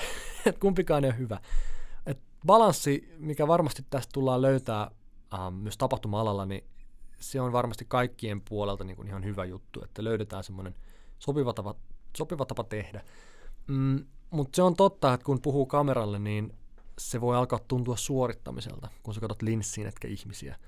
Ja se vaatii vähän erilaista läsnäoloa, että niin kun, saa itsestään irti sen, mitä saisi, kun puhuisi ihmiskasvoille. Me ei, saada, me ei tulkita toisen mikroilmeistä, toisen kehon kielestä mitään, niin silloin me ei voida modata sitä omaa esitystä, me ei voida saada sellaista varmuutta, että, että mua kuunnellaan, että tämä, tämä synnyttää jotain. Ja se vaatii vähän erilaisen mindsetin. Kyllä mä muistan myös ne keikat, missä on ollut jossain mustassa pimeässä hallissa, missä on kaksi kirkasta spottia ja sitten vetää tunnin kameralle yksin. Uh, mikä on niinku outoa lähinnä, mutta et, et, sitähän se on. Mm. Uh, et pitää, niin kun, pitää mennä niillä uh, niin kun, annetuilla niin kun, resursseilla ja mahdollisuuksilla, että tämä on nyt ollut tätä, ei se ikuisesti näin tule pysymään. Ja se vaatii vaan sitä, että sitten aktivoi jengiä vähän eri keinoilla, tekee sitä, um, siis etsii itsestään, että miten minä pääsen parhaiten nyt esiin, kun ollaan ruudun välityksellä. Jokaisella se on vähän eri juttu, mutta että ei samalla tavalla voi ihan vaan jatkaa, koska, koska sitten voi tulla clashi.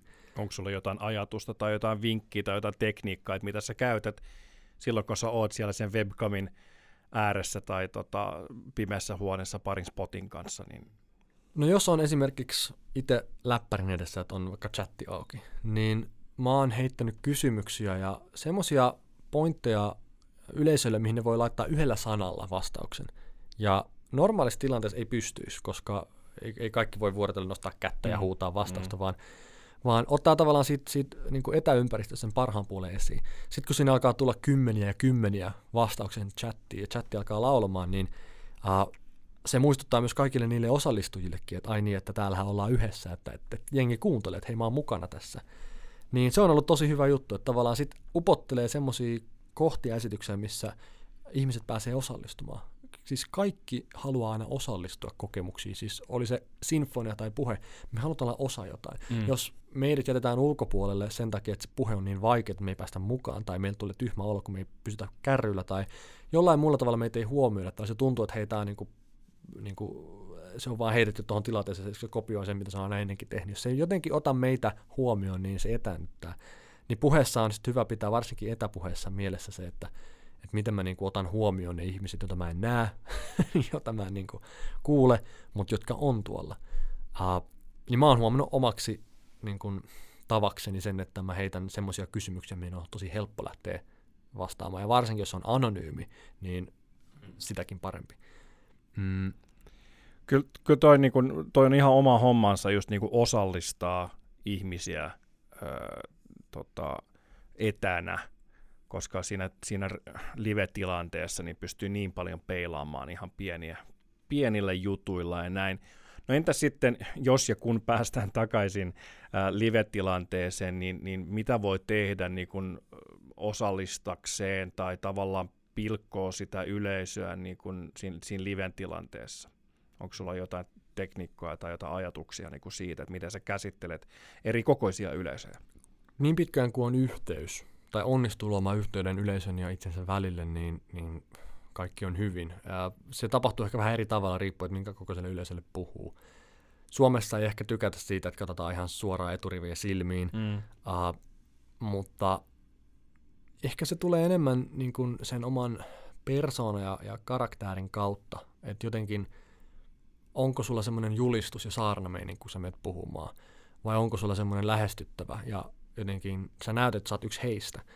Mulla esimerkiksi on se ongelma, että kun monesti mut tituleerataan kaikenlaisilla nimillä ja, ja mut nostetaan ihan uskomattomalle jalustalle ja kerrotaan kaikki mahdolliset saavutukset ja meritit, joka mun korvaan myös jo kuulostaa niin oudolta, että kuka superihminen toi on, niin siinä tavallaan nostetaan mut semmoiselle ase- asemaan tai semmoiselle jalustalle, että mun pitää niinku tehdä työtä näyttääkseni, että hei mä oon ihan normaali. Ja siis että tavallaan, ettei tule semmoinen fiilis, että mä oon jotenkin erilainen tai eri sakkia.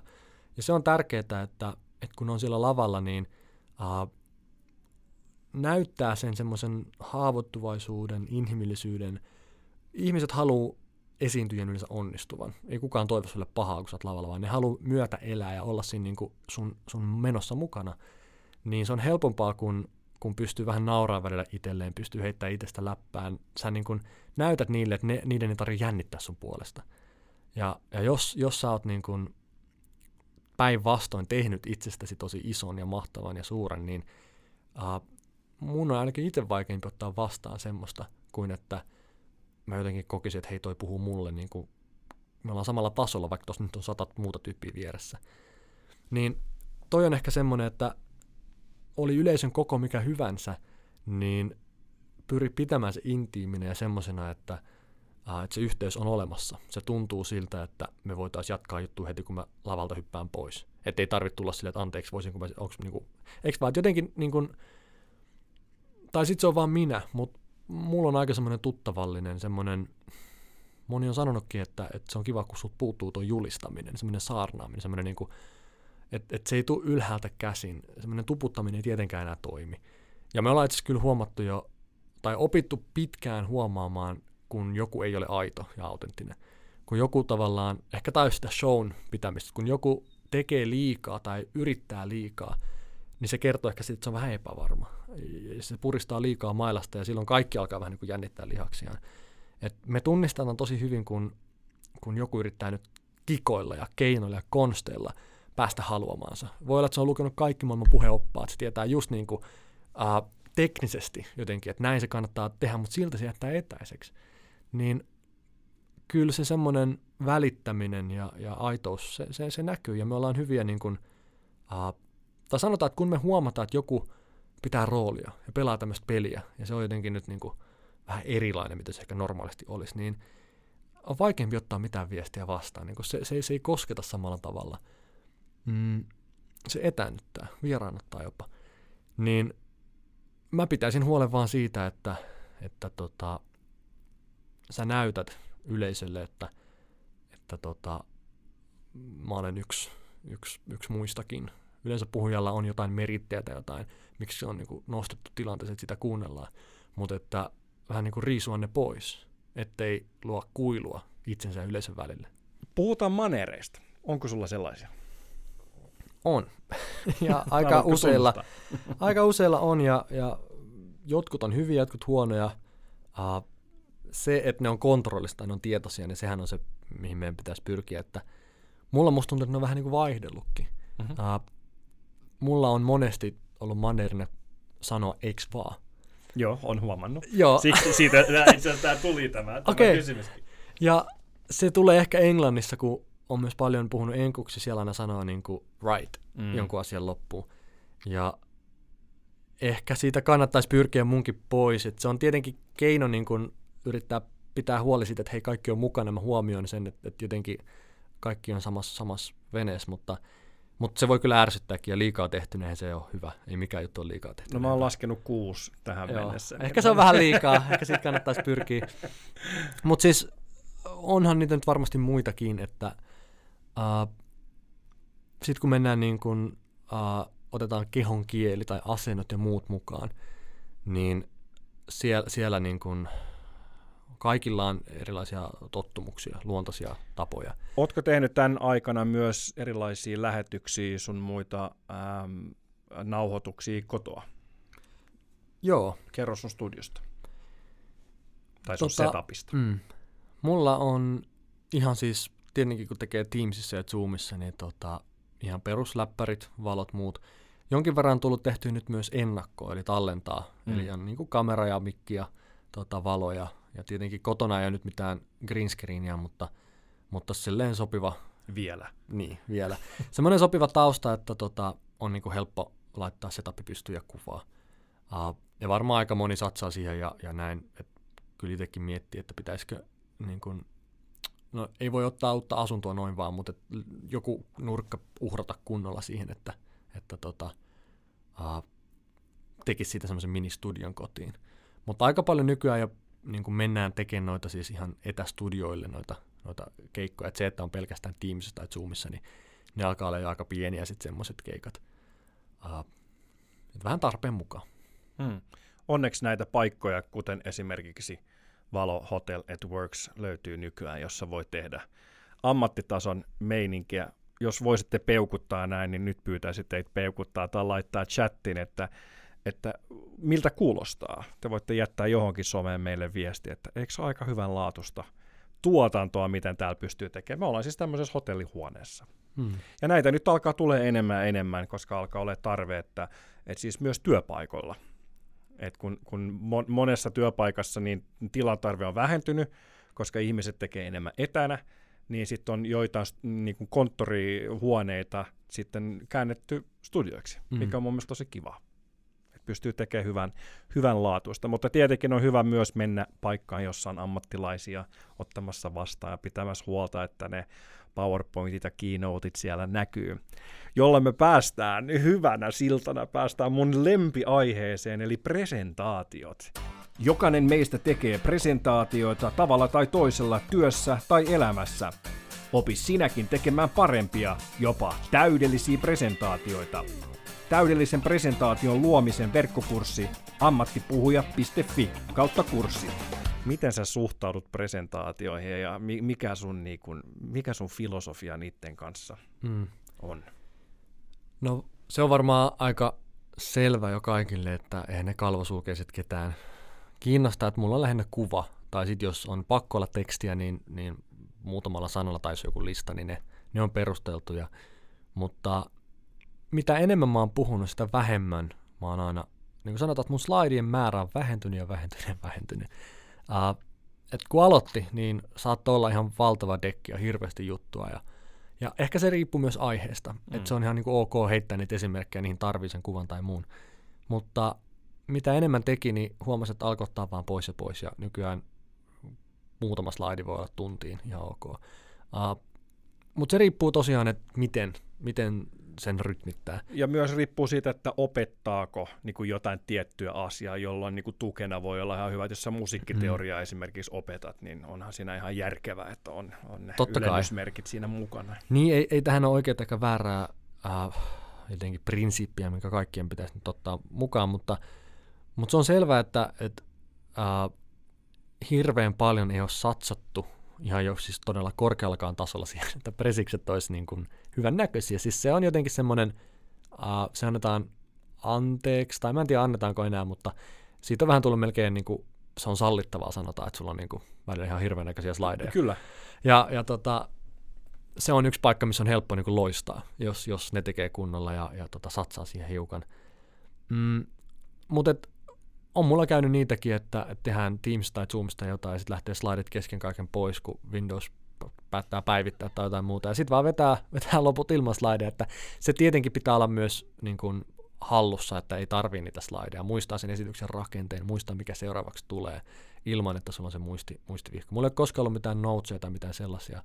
Mulla on ongelma melkein se toinen, että mulla on liikaa asiaa. Mä hyvin usein niin kuin, ahdan täyteen ja, ja mä niin kuin, voisin jättää aika paljon vähemmänkin, että mä niin kuin, yritän niin kuin, tyhjentää pajatson, mikä ei välttämättä ole hyvä juttu aina ää, tietenkään. Mutta että yleensä se on parempi lähteä tosta liikkeelle, että sä voit sitten karsia ja jättää ja hypätä, kuin että ää, alkaa ahdistaa, kun ole riittävästi matskua. No toi presentaatio siinä mielessä kuuluu myös, tai sehän voi toimia, ja mun mielestä on hyvä käyttääkin sitä, niin se toimii semmoisena tiettynä käsikirjoituksena tai tiettynä niin kuin, tavallaan niin kuin muistutuksena, että se antaa sen struktuurin niin kuin sille niin kun sä lähdet tekemään jotain, äm, jotain presistä tai jotain puhetta, niin ensinnäkin niin, äm, meneekö se silleen, että yleensä, että sulle tarjotaan joku tietty aika, ja sitten niin kun sä kehität sen puheen sopivaksi siihen aikaan, vai pääset sä niin kun, äm, ehdottaa tai sanoa, että no tähän menee näin ja näin paljon aikaa? Hmm. Sekä että tulee keikkoja, missä on luettu vaikka mun kirja ja sanotaan, että tuu puhut tästä kirjan teemoista. Joo tai sitten hei, että me saatiin suosittelu, että me haluttaisiin, että vedä tämän uudestaan, tai jotain tämmöistä.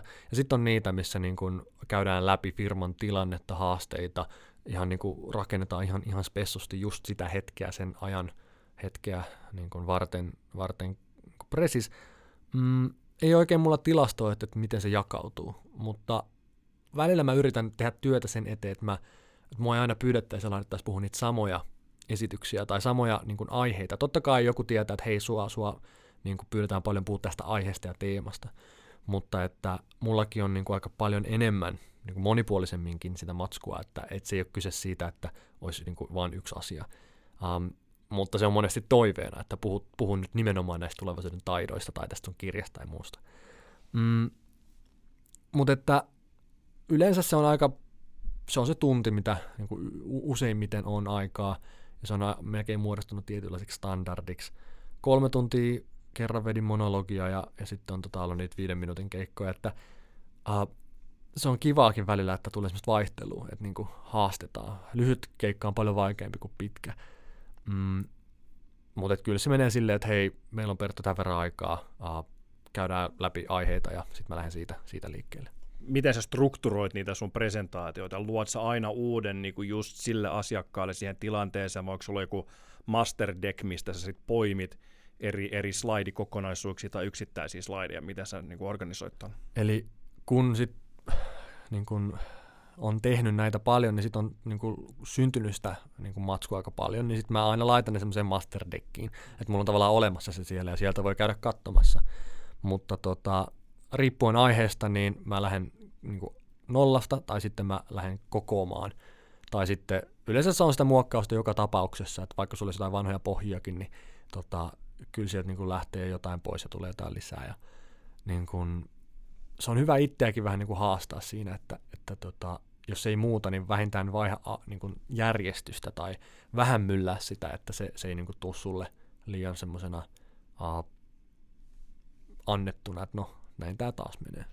Ja se pysyy, niin kuin puhuttiinkin tuossa aikaisemmin, niin se pysyy itselleen myös mielenkiintoisena, jos, jos siinä on vähän, vähän muuttaa sitä. Ja saattaa siinä hetkessäkin. Tuleeko sulla sellaisia tilanteita, että hetkessä keksit, kun puhut, niin se, että ah, ah, sairaan hyvä idea, ton, ton mä pidän. Joo, ja siis kun on ne pari kirjaa tehnyt, niin sieltä tavallaan muistuu mieleen, että hei, tästähän mä oon kirjoittanut, tai tästähän mulla on toi pointti, tai tästä mulla on toi tutkimus, minkä mä joskus etin. Ja, ja se on niinku hauskaa, että sitten jotenkin alitajunta tekee työtä myös puhuessa. Mm. Ja varsinkin sitten, kun tulee kysymyksiä ja, ja niin kuin pääsee semmoiseen vapaaseen moodiin, niin sitten aivot on ihan niin kuin, ne oikeasti lähtee niin kuin skannaamaan, mitkä mun tietovarannot ja lähteet ja ajatukset ja muut on, että miten mä voin yrittää soveltaa mun osaamista niin, että mä pystyn vastaamaan tuohon kysymykseen, niin kuin siihen kysymykseen nimenomaan, ei se, että mitä mulle tulee mieleen, vaan mitä tässä oikeasti kysyttiin. Mm. Niin se on semmoista, niin kuin, missä, on, niin kuin, missä saa olla, niin kuin antaa parhaansa, antaa kaikkeensa, kun vastaa niihin kysymyksiin. Onko tullut tilanteita täysin vastavuoroisesti, eli, eli siis kysymykset on just siinä niin kuin hetkessä elämästä ja spontaanista vastausta, niin miten sitten tämmöiset tilanteet, jossa sun pitää oikeasti kirjoittaa sanasta sanaa ja lausua että onko tullut sellaisia puhekeikkoja vastaan ja, ja miten sä suhtaudut niihin? Ei ole tullut sellaista vastaan, että olisi pöntössä ja puhuisi jonkun tekstin läpi. Uh, ja on mulla ollut sellaisia hetkiä, että mä oon, mä oon niin kun, mulla on ollut tosi tarkka se, että mitä mä sanon, mutta edelleen mulla se kääntyy puhekieleen tosi helposti, ja sitten jos mä alan vetää virallista suomen kirjakieltä, niin se, se mä vähän menetän omaa persoonaa siinä myös, tavallaan, että se ei kuulosta ihan samalla lailla muulta, niin kyllä se jotenkin luontaisesti mulla menee siihen semmoiseen aika jutustelevaan, vapaaseen niin kuin, tyyliin. Myös mm. siinä viiden minuutin seteissä tai ihan lyhyissä. Aika lailla. Mm. Uh, kyllä, se on, kyllä se on mun niin kuin, se tuntuu enemmän showta, kun alkaa niin kuin, muuttaa omaa puhetyyliään. Ja silloin se ei välttämättä ole niin aito. Se ei, se, se tuntuu puristetulta. Totta kai esiintyminen esiintyminen silloin niin kuin, uh, on valppaana ja eihän mä samanlainen ole silloin, kun mä oon ihan vaan kadulla kävelemässä. Totta kai siinä tulee semmoista tiettyä ekstraa, mutta en mä ole toinen ihminen siellä mm. lavalla. Se on ehkä se ero kuitenkin. Kyllä. Toi on hyvin mielenkiintoinen just toi niin kuin autenttisuus ja niin kuin puhuja, puhuja minä ja lavapersona ja näin. Mä, mä ruodin sitä tuossa mun omissa valmennuksissa aika paljon asiakkaiden kanssa ja myös verkkokursseissa niin käydään, käydään läpi sitä. Nyt, mutta oli tosi mielenkiintoinen, haluan palata siitä, mitä sä aikaisemmin sanoit siitä vahvistimesta. Hmm. Se, oli, se, oli, se, se jää mulle nyt pyörii kyllä mieleen, että, että mä, mä jotain siitä, siitä ammennan, että se vahvistaa niin kuin tiettyjä, tiettyjä niin kuin ominaisuuksia, mutta jos pystyy samalla kuitenkin pitää sen autenttisuuden, niin kuin tässäkin tilanteessa. Tässä me puhutaan, niin kuin me puhuttaisiin ilmankin, meillä oli äsken tuossa tauko, niin me jatkettiin puhumista, niin ei hirveästi niin kuin hmm. vaihtele verrattuna, jos yhtäkkiä olisin näin, no Perttu, kerropas minulle nyt, kuules ystäväiseni, että miten sinä nyt suhtaudut näin, niin, niin se, se niin kuin kadottaa just sen, sen niin kuin aitouden, koska kaikkihan me ollaan tietyllä tavalla rooleja. Perttu Pölönen, se on, sä oot tietynlainen, sä voisit olla ihan erilainen, mutta se, että susta on tullut just tollainen kuin sä oot, niin on tiettyjen niin kuin, tietoisten ja, ja ei-tietoisten valintojen summaa. Mutta kuitenkin siinä on semmoinen niin kongruenssi, että se on niinku linjassa sen sun, sun niinku persoonan kanssa, niin se tuntuu silloin aidolta. Mm. Eikä sitä jaksa tehdä, jos pitää roolia yllä. Mm. Opettajille on sanottu vaikka kun ne valmistuu, että kun sä oot tuolla luokassa, niin älä ota jotain roolia yllä, että se 40 vuotta jaksa sitä roolia pitää yllä. Oi oma itsesi, että niin kun kehitä itseäsi, oma opettu. Tavallaan, että puhujana yhtä lailla, niin uh, se, kuka sinä olet, on kiinnostavaa ja, ja tota, ei olisi muuten kutsuttu sinne. jos jengi epäröisi, niin sä et ole siinä hetkessä. Hmm. Uh, mä sain yhden ison oppitunnin kerran yhdeltä bisnesmieltä Etelä-Ranskassa. Mä olin käymässä Kannesissa ja uh, semmoinen lakimies, joka on siis tehnyt isojen isojen starojen kanssa jenkeissä työtä musiikkialalla, siis Michael Jacksonista lähtien. Ja mä olin vuoden yrittänyt saada tapaamista tämän herran kanssa toteutumaan ja niin kuin ymmärrät, niin se, se, se ei noin vaan käy. Mutta lopulta me päästiin yhteistuumin siihen, että hei, tavataan Kannesissa ja mä lensin sitä varten ainoastaan sinne ja mä olin aivan jännit, mä olin ihan paiseissa ja, ja tota, me tavattiin Kartno Hotellin lobissa, mentiin istumaan ja juttelemaan ja aika siihen kärkeen se, se alkaa kysellä hyvin henkilökohtaisia kysymyksiä, että Perttu, minkälaiset vanhemmat sulla on?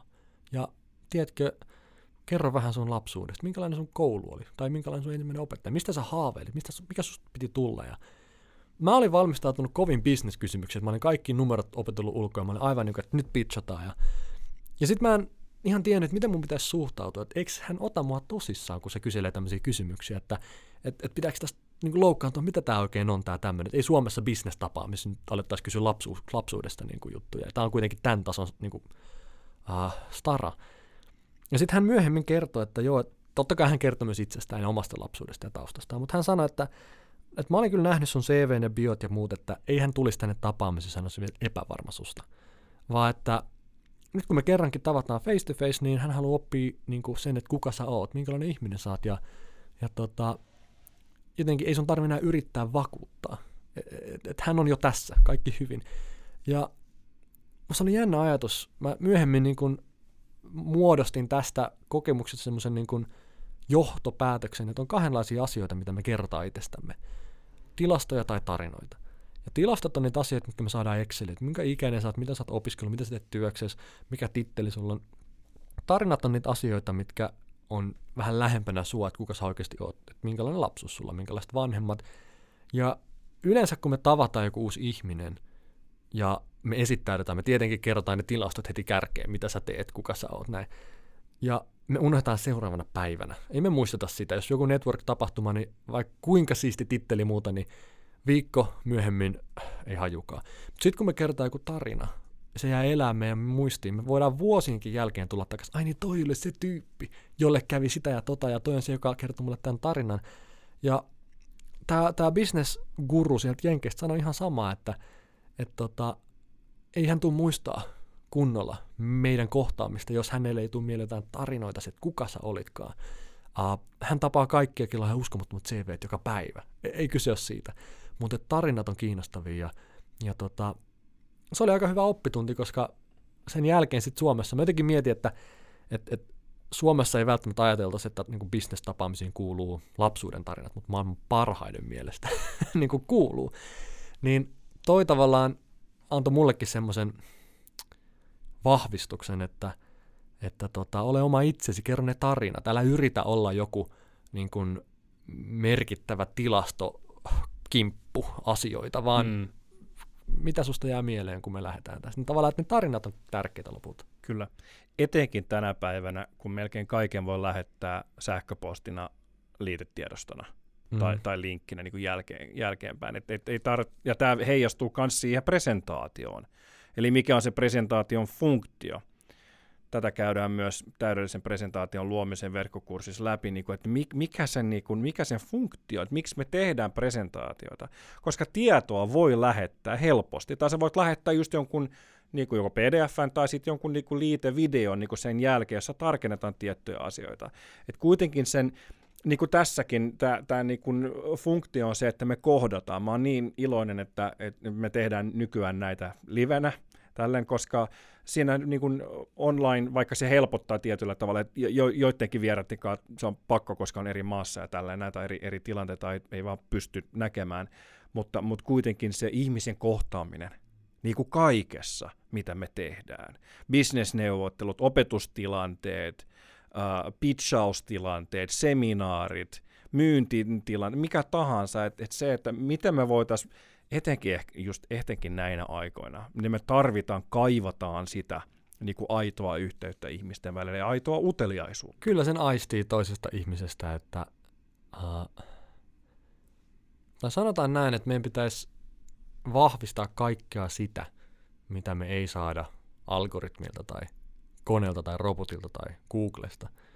Ja yleensä sitä kautta ne inhimilliset vahvuudet nousee esiin, että hei, Google ei kato mua silmiin.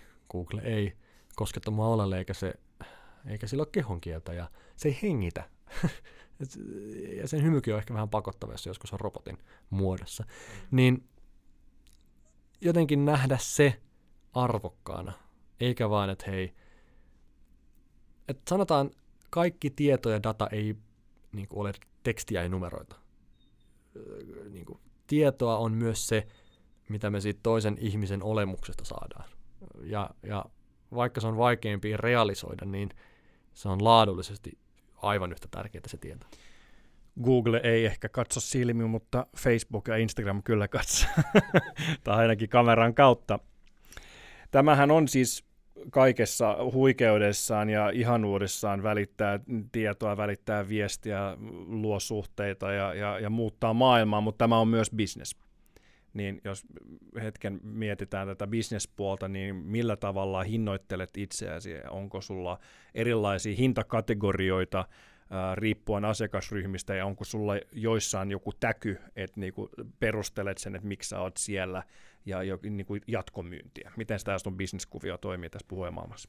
Se varmaan jaksottuu sen mukaan, että kun puhuttiin tästä, että kuka sä oot, niin on varmaan se ensimmäinen vaihe puhujana, kun sua ei vielä tunneta ja, ja asiakas ottaa riskin, kun se tilaa sut.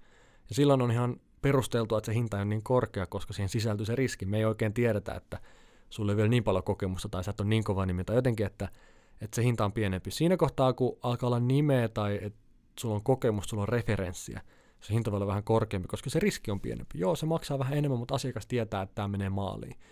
Siinä kohtaa, kun sä oot niin iso nimi, että sun kautta myydään esimerkiksi lipputuloja. Mm-hmm. Et kun sä tuut sinne, niin se magneettina tuo myös uh, tuloja – niin sitä hintaa voi nostaa, koska se on tavallaan se sun efekti, minkä sä, minkä sä oot onnistunut tekemään.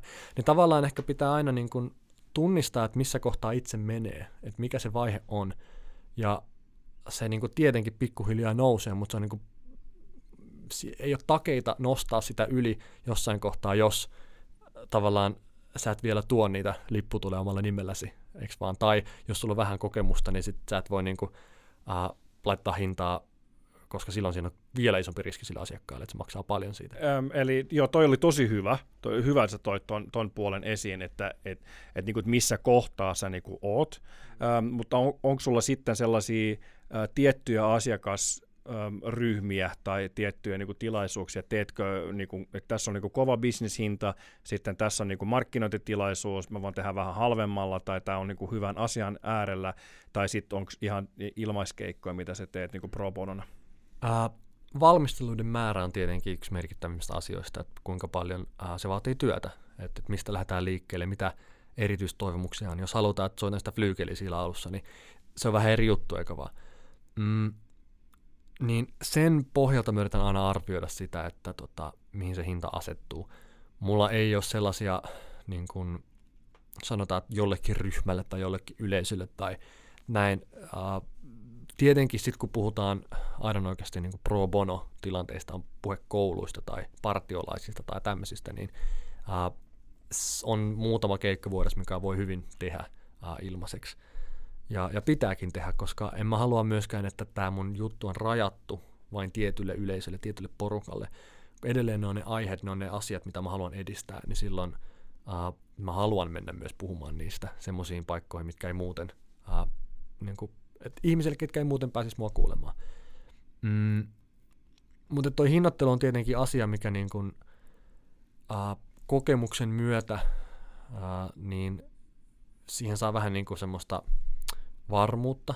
Onko sulla joissain tilaisuuksissa, joissain, joissain puheissa joku täky tai joku sellainen, että myyt kirjoja siellä tai sulla on jotain verkkovalmennuksia tai jotain sellaista, millä voi osittain myös motivoida sitä niin kuin alempaa hintaa, mitä sä varsinaisesti saat siitä palkkion? Mm. Uh, sen on huomannut, että kirja on tietenkin kiva konkreettinen asia, minkä voi tuoda tai jättää sinne. Ja, ja sitä kannattaakin tehdä, miettiä, että miten tämä niin kuin, että jos on vaan niin, että hei kiitos keikasta, perävalot näkyy ja pois, niin jollain tavalla näyttää se omistautuneisuus siihen, että tämä ää, oli minullekin merkittävä juttu. Että et, et, et, ei se ole semmoista niin kuin, ää, et luo suhteen, eikö vaan? Paljon tulee sitä. Viimeksi tänään olin keikalla silleen, että oli vuosi sitten ja halusivat uudestaan. Niin tavallaan oli ihan eri juttu mennä sinne. Kun aloitin jutun, niin tuli heti kommentteja, että hei kiva, että Perttu on täällä taas. Niin tavallaan näkee sen niin, että, että tässä niin kuin on tärkeämpää äh, antaa asiakkaalle hyvä ähm, referenssi, hyvä kokemus, hyvä onnistunut tilaisuus. Ja, ja se on niin kaiken lähtökohta. Äh, se on tietenkin myös asiakkaan puolella se pallo siinä, että halutaanko me säästää muutamia satasia, mutta sitten tota, meillä ei ole sitä puheen, mikä me oltaisiin haluttu. Tai halutaanko me säästää muutamia satasia, mutta sitten meillä on vähän enemmän riskiä, tai se ei ehkä ihan niin osu tähän meidän kulmaan. Niin sitä on yhtä lailla hyvä miettiä, että onko se nyt vaan, että puhuja pitää tänne saada. Ja silloin mennään se hinta edellä, että puhuja kuin puhuja. Vai koetaanko me, että hei, se inspiraatio, mikä tästä saa, se motivaatio, ne työkalut, mitä tästä saadaan arkeen, niin voiko niille laittaa hintalappu. Jos mä menen museoon vaikka ja se maksaa kympin, ja mä oon siellä pari tuntia, mä saan uusia ajatuksia, motivaatiota, inspiraatiota. Se on paljon arvokkaampi kuin se kymppi, minkä mä siitä maksoin. Niin tavallaan kyllä kannustaisin miettimään sitä, että, että puhuja ei ole vain puhuja, että tämmöinen nyt järjestetään tämmöinen tapahtuma ja tuu vaan, vaan että aidan oikeasti mitä siitä saa, mitä siitä jää jälkeen. Ja siinä kohtaa se ei ole enää kympeistä kiinni, tai välillä ihan satasistakaan, vaan että se on sen arvosta. Sitten tiedetään, että hei, tämä kannattaa ottaa tämä, tämä puhuja sen takia. Kerropas mulle sun paras muisto puhujakeikalta ja myös sun pahin muisto puhujakeikalta. Jos haluat kertoa molempia, voit valita kummalla aloitat. Pahinta muistoa ei ehkä ole, koska mulla on ollut semmoinen motto joskus nuorempana, että häpeällä selviää kaikesta. Pahinta, mitä voi käydä, niin hetken nolottaa, mutta elämä jatkuu. Et kun ei ota itseänsä niin tosissaan, että totta kai on tullut niin kuin yllättäviä muutoksia tai, tai vastoinkäymisiä. Joskus aloitettiin streami, meni katki, kun serverit ei kantanut. Ei se mitä aloitettiin uudestaan. Heti meni taas katki. Kolmannen kerran taas aloittaa. Kyllähän niin kuin kaikenlaista on tullut nähtyä, um, mutta en mä niin sanoisi, että se on paha muista. Tai se jotenkin, se on niin kuin ikävä sattuma. Ja, ja paljon on käynyt asioita, missä niin kuin, sanotaan, että mä en koe, että mä olisin epäonnistunut, vaan mä oon ehkä oppinut sitten jotain. En mäkään ole käynyt äh, puhekoulutuksissa tai muissa, kun mä aloitin. Uh, että Siperia on opettanut siinä mielessä, että se on hyväkin, että, että tekemällä on opittu, mutta, mutta mä en niin ajattele, että se on niin kuin paha juttu. Uh, et koskaan ei ollut semmoista, että olisi pitänyt niin kuin häveten lähteä tai mitään sellaista. Ei ole pahoja, pahoja tilanteita. Kaiken pystyy handlaamaan, kun osaa suhtautua. Mutta mikä olisi paras muisto? On niin paljon hyviä eri tavalla parhaita hetkiä ollut. Mm, lähtien siitä, että joku tulee täysin yllätetyksi siitä, että mitä se odotti ja mitä se sai. Odottaa teknologialuentoa, mutta lähteekin niin sy- kyyneleet silmissä pois. Tavallaan se on semmoinen, mikä, mikä niin kuin, uh, mistä tulee semmoinen tunne, että hei, että niin kuin, tehdään heti uudestaan. Ja, ja se on niin kuin paras, mitä voi, voi niin kuin tilaisuudesta jäädä, että hei, hei niin kuin, tämä ei jää nyt tähän, vaan nyt, nyt tehdään uudestaan, nyt jatketaan, nyt mennään eteenpäin. Mm. Tämä hetki miettiä, onko minulla joku paras muisto. Vuosi sitten, just ennen koronaa, mä olin Afrikassa, mä olin Ugandassa ja Keniassa ja puhuin paikallisissa kylissä muun muassa, muutamassa savimajassa. Ja se on niinku paikkana semmoinen, että, että ei mun yleisön arvokkuus tuu siitä, että onko ne suuren yrityksen johtajia vai, vai ei, mutta että silloin oli semmoinen fiilis, että, että, että onpas erityistä, että saa olla tässä, mm. kuinka hienoa tämä on. Olen esiintynyt virtuaalitodellisuudessa ja festarilavoilla ja, ja tota, niin kuin hyvin erilaisissa ympäristöissä, mutta ei sillä oikeastaan väliä, että onko se lava leveä vai pitkä vai iso vai pieni vai, vai missä, mutta että mm, kun on se semmoinen hetki ja tilanne, ja, ja se on niin kuin onnistuttu luomaan, niin tota, se on parasta, kun tajuaa, että hei nyt, nyt niin kuin voi antaa kaikkensa. Nyt on, nyt on niin kuin kaikki puitteet silleen, että nyt, nyt mennään. Mm. Niin se on, se on ihan, ihan huippua. Siihen on aina hyvä, hyvä pyrkiä myös tapahtumajärjestäjien ja, ja, ja asiakkaiden, että, että luoda semmoisia puitteita, missä puhuja voi vetää hyvin. Mm. Voi tehdä työnsä sitten mahdollisimman, mahdollisimman hyvin. Mainitsit tuossa aikaisemmin, että, että moni vähän ihmettelee, että miten voi säveltämistä opiskella, ja mä puhuin siitä, että vähän sama on tuosta niin teatterinäyttelijän puolelta, niin, niin miten sitten niin puhumista, voisiko sitä opiskella, sanot, että sulle ei ole suoranaisesti ollut, että on käynyt puheenopetusta ja näin, mutta mi- miten, voisi, niin kuin, miten voisi opiskella puhumista muuta kuin vaan Siperian kautta? No, no, se ei ensinnäkään ole mikään hyvä tai ylpeiluna, että ei ole käynyt puhekoulutuksia ja muita, vaan tietenkin kannattaa. Siis sehän on ihan, ihan niin kuin no-brainer, että, että se on taito siinä, missä muutkin. On tiettyjä asioita, mitkä on hyvä karsia, tiettyjä asioita, mitkä on hyvä niin kuin handlata niin kuin from day one. Muun muassa ne maneerit, eikö vaan? Mm, just näin. uh, Mutta aika paljon sitä puhujana kasvamista on myös se oman itsensä tutkiskelu, sen oman viestin, oman äänen löytäminen, koska sen jälkeen on helpompi tuoda ja tarjota se. Jos lähtee työstämään nyt sitä, että et, et nyt pitää luoda jotenkin itsensä, niin se on ehkä vähän väkinäistä, mutta jos on niin kun ehtinyt syntyä tarve, että hei, mä haluan kertoa näitä juttuja eteenpäin, tämmöinen mä oon. Se on helpompi siitä niin kun hioa se loistava.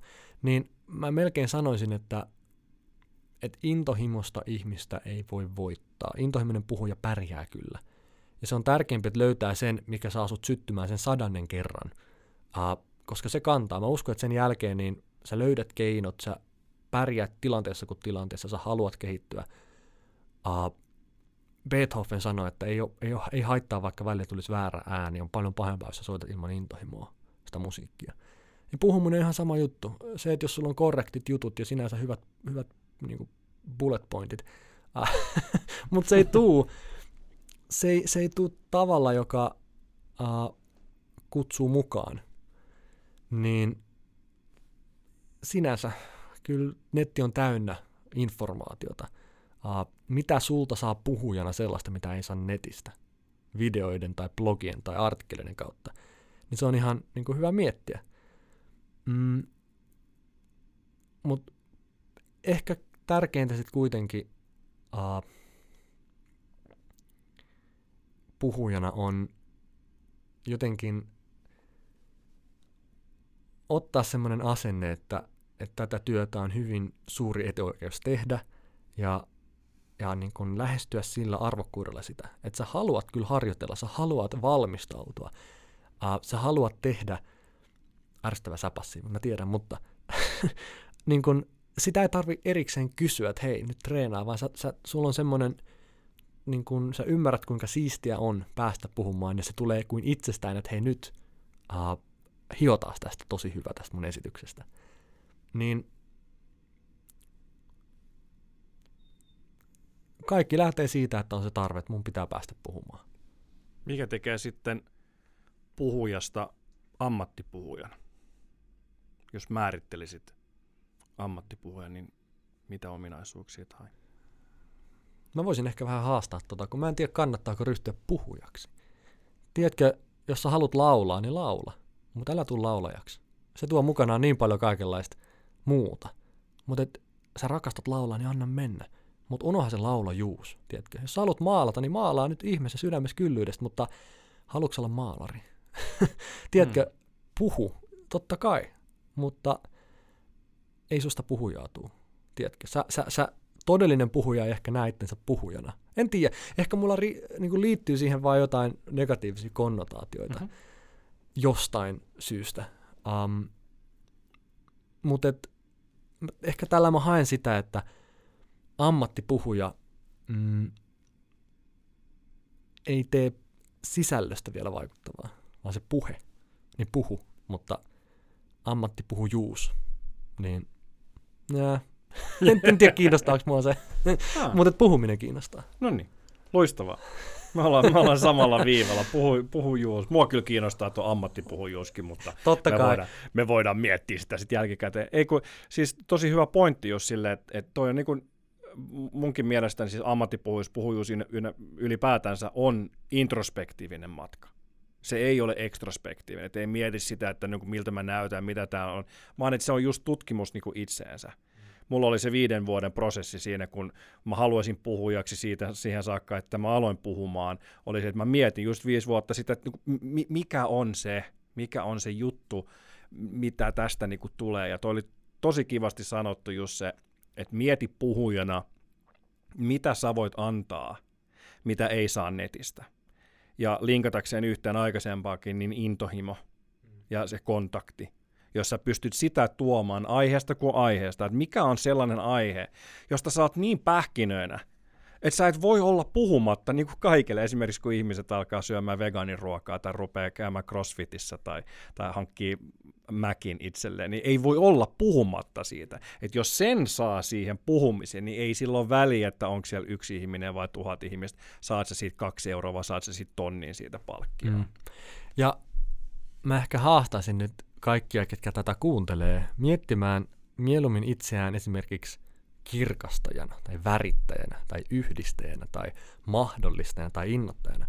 Meillä on miljoona ihmistä, jotka voi olla puhujia ympäri maailmaa, niin kuin, tai ammattipuhujia. Niitä riittää, mutta sä voit olla ainut säkenöittäjä tai äh, kutoja tai poluttaja. Eiks vaan? Et, taas. Eikö saa kyllä? Mutta tiedätkö, että et niin hakee sen oman kulman. Mhm. Et mä niin tässä mun tokas kirjassa tulevaisuuden identiteetti puhun niistä titteleistä nimenomaan, että tavallaan sanottaa sen vahvuutensa, mm, ettei turvaudu siihen normaalia, tuttuun ja turvalliseen titteleen. Et Kyllähän me kaikki ollaan puhujia, mm, siis tällä puhuja-alalla, mutta me ollaan kaikki hyvin erilaisia puhujia. Hyvin erilaisia uh, tapoja tuoda se oma asia esiin. Niin toivoisi olla haaste. Millä tämmöisellä taitotittelillä uh, voisit kutsua omaa puhujasi itseäsi? Hyvä ajatus. Kuinka sä haluaisit, että koko tämä ala kehittyy? Mitä sä näet tulevaisuuden tutkijana, visionäärinä, futuristina? Mihin suuntaan tämä koko puhuja ala on menossa? Nyt ottaen huomioon nämä nykyiset rajoitukset, mutta jos vielä katsotaan niin sen jälkeen, että mitä me voidaan oppia tästä tilanteesta ja, ja mitä me voidaan viedä tulevaisuuteen, miltä tämä ala näyttää muutaman vuoden sisällä. Hyvään suuntaan ollaan menty ja toivottavasti se jatkuu, mutta alalle tekisi tietenkin hyvää mm, vanhojen totuttujen käytäntöjen haastaminen. Ihan jo siitä lähtien, että miten äh, ohjelmatoimistot, tapahtumajärjestäjät, puhujatoimistot toimii, siis läpinäkyvyys, joustavuus, äh, tietynlainen, äh, niin kuin, no ehkä se on joustavuus, nimenomaan, että uh, ei ole one size fits for all, uh, vaan on hyvin erilaisia puhuja eri tilanteissa. Ja en tiedä, onko se resurssikysymys vai mikä, mutta vielä enemmän nähdä se puhujan matka ja sen puhujan paras. Että se olisi mielessä, että se on ainut keino, miten me saadaan puhu, puhumiskulttuuria eteenpäin, että puhujien taso nousee, puhujien uh, matkalla ollaan mukana. Ja sitä kautta se on tietenkin myös puhujan etu, että hänestä niin kuin välitetään, eikä vaan, että uh, hän on niin kuin bisnestä muille. Niin se olisi hyvä, että käydään vielä enemmän keskustelua, että mitä vanhoja käytäntöjä voidaan haastaa, mm, miten voidaan niin kuin, nostaa koko puhumiskulttuuria Suomessa, mitkä on ne toimenpiteet. Mitä olet sitten mieltä näistä nykyisistä rajoituksista, jos nyt olisi suora yhteys päättäjien korvaan, niin mitä sä haluaisit sanoa meidän päättäjille? No, tapahtuma-alalla on hoidettu homma tosi hyvin sen suhteen, kun katsoo, uh, kuinka paljon on tullut sieltä tartuntoja muita, että, että kyllä ammattimaiset tapahtumajärjestäjät tietää, miten homma hoidetaan ja, ja se taso on korkea, että ei, ei tarvitse olla huolissaan siitä, etteikö oltaisi vastuullisia, niin tapahtumilla on varmasti tulevaisuus, mutta se mitä on vaikeampi ennustaa on ihmisten käyttäytyminen tai yleinen ilmapiiri tai kulttuuri, minkä jäljen, minkä varjon tämä jättää tämä pandemia-aika, niin sitä on mahdotonta ennustaa. Me voidaan sanoa, että okei, puolen vuoden tai vuoden tai kahden tai viiden päässä, että missä mennään, onko meillä rokotteet, mitkä teknologia, mitkä alustat on kehittynyt niin poispäin. Mutta me ei osata sanoa, että, että onko ihmiset innoissaan, kun ne pääsee live-tapahtumaan, vai onko ne innoissaan, kun ne saa olla kotona villasukat jalassa, uh, ollaanko me kyllästyneitä etämeininkiin, vai ollaanko me niinku vihdoin innokkaasti niinku menossa takaisin toimistoihin. Ihmisten käyttäytymisen muutoksia on aika vaikea ennustaa. Ja on hyvä, että ei niinku unoheta ihmistä tämän kaiken ruljanssin keskellä. Me tarvitaan tapahtumia, me tarvitaan aitoja hetkiä, kohtaamisia. Ehkä yhden ajatuksen voisi heittää vielä, että mun mielestä on hyvä puhujan ominaisuus, jos se pystyy argumentoimaan itseään vastaan. Ja kun mä aloitin, niin mulla oli ehkä enemmän sellaista, että intohimo näkyi, kyllä, mutta se ei tarkoita, että intohimoinen ihminen on välttämättä aina oikeassa tai se, että se niin kuin intohimo ajaisi sen yli, mitä se oikeasti sanoi, että mikä se pointti on. Et musta tuntuu, että mun oma tyyli ja tapa on kehittynyt aika paljon, koska mä oon oppinut niin kuin lähestymään asioita eri näkökulmista niin, että kaikki mitä lavalla sanon, mä oon niin jumpannut ne asiat päässäni, että mä voin heti argumentoida itseni vastaan, että miksi tämä ei ole näin. Ja silloin tavallaan se semmoinen julistava niin kuin äänensävy katos, kun mä huomasin, että mä en ole varma, eikä kukaan ole, mutta mä luulen, että se on näin ja mä kerron teille sen kyllä. Mm. Mutta tavallaan mä en voi tulla niin kuin totuuden torvena, koska ymmärrän asian monimutkaisuuden. Ja se on mun mielestä hyvä niin kuin puhujan ominaisuus, että, että se pystyy kuuntelemaan itseään kriittisesti silleen, että, että se ei niin kuin, että se puhuminen ei välttämättä aina ole tosi kiva ja mieluista, koska ne asiat ei ole helppoja. Ja jos tuntuu siltä, että hei, näin se on, kaikki tykkää, kaikki on samaa mieltä, ää, vauhdilla vaan eteenpäin, niin pitää tehdä reality check, että mielistelenkö mä itseäni tässä vaan, vai onko mä oikeasti asian päällä, ymmärränkö, että se ei välttämättä ole näin mustavalkoista. Se on melkeinpä tapana, että kun mennään lavalle, niin vähän kärjistetään ja niin kuin monet jutut vähän niin kuin paisuu. Se, se, se niin kuin jopa toimii jossain määrin, että pointti menee perille, että me ei välttämättä kirjoitetussa muodossa yhtä karskisti sanottaisi jotain. Mutta mutta se on kyllä hyvä, että niin kun, voi vähän niin kuin, että on itsensä kriitikko myös, ettei liikaa rakastu siihen, että hei, mä tiedän, näin se on. Tuo on aika tämmöinen tiedemiesmäinen ö, näkemys, että yrittää kaikin tavoin osoittaa sen oman hypoteesin vääräksi. Mm. Et se on, se, on niinku se työ, että et hakee sitä, niinku sitä että et ei vaan julista just niinku dogmaattisia totuuksia, että nämä on julistettu just näin. Joo, ja pitää olla tosi, pitää muistuttaa itseään, että tietää milloin puhuu äh, faktaa, milloin puhuu äh, uskomusta, milloin puhuu anekdoottia, milloin puhuu tarinaa, ja osaa erotella ne toisistaan niin, että – ei mene sekaisin, että sä et yhdellä tyylillä vedä sitä anekdoottia ja faktaa niin kuin mm. perä, peräjälkeen mm. tai uh, sitä tarinaa ja eikö vaan, että on niin kuin hyvä myös tunnistaa ne erot. Uh, tarina on helppo vetää, koska silloin siihen ei voi samalla tavalla tarttua, että toi ei ole totta, mitä sulle kävi. Eikö kyllä se kävi näin. Mutta fakta on sitten semmoinen, että no aika useat on tätä mieltä, tästä ollaan samaa mieltä. Anekdootti pitää tunnistaa, että ei ole relevantti. Tästä ei voida vetää yleistystä tämä ei tarkoita vielä mitään. Et toikin on yksi asia, kun sitä materiaalia kehittää, niin uh, pitää testaa. Että enkä mä vaan julista anekdootteja totuutena. Enkä mä vaan julista mun kokemusta faktana. Ei, ei kai mun oma kokemus ole mun niin kun, pääargumentti. Se on vain mun kokemus. Mm. Et, se on hyvä niin kun, olla tiedemies asenteella liikkeellä, kun miettii niitä puheita, mitä aikoo sanoa anekdootista ja faktasta filosofiaan ja mottoon. Onko sulla sellainen motto, sellainen äh, aforismi? Mulla on paljon, mä kirjoittelen niitä ylös, mä tykkään keräillä. Meitä ei pitäisi pelottaa se, että me epäonnistutaan, jos me kuitenkin tehdään jotain tärkeää. Paljon pahempaa on se, että me onnistutaan – asiassa, millä ei ollut mitään väliä.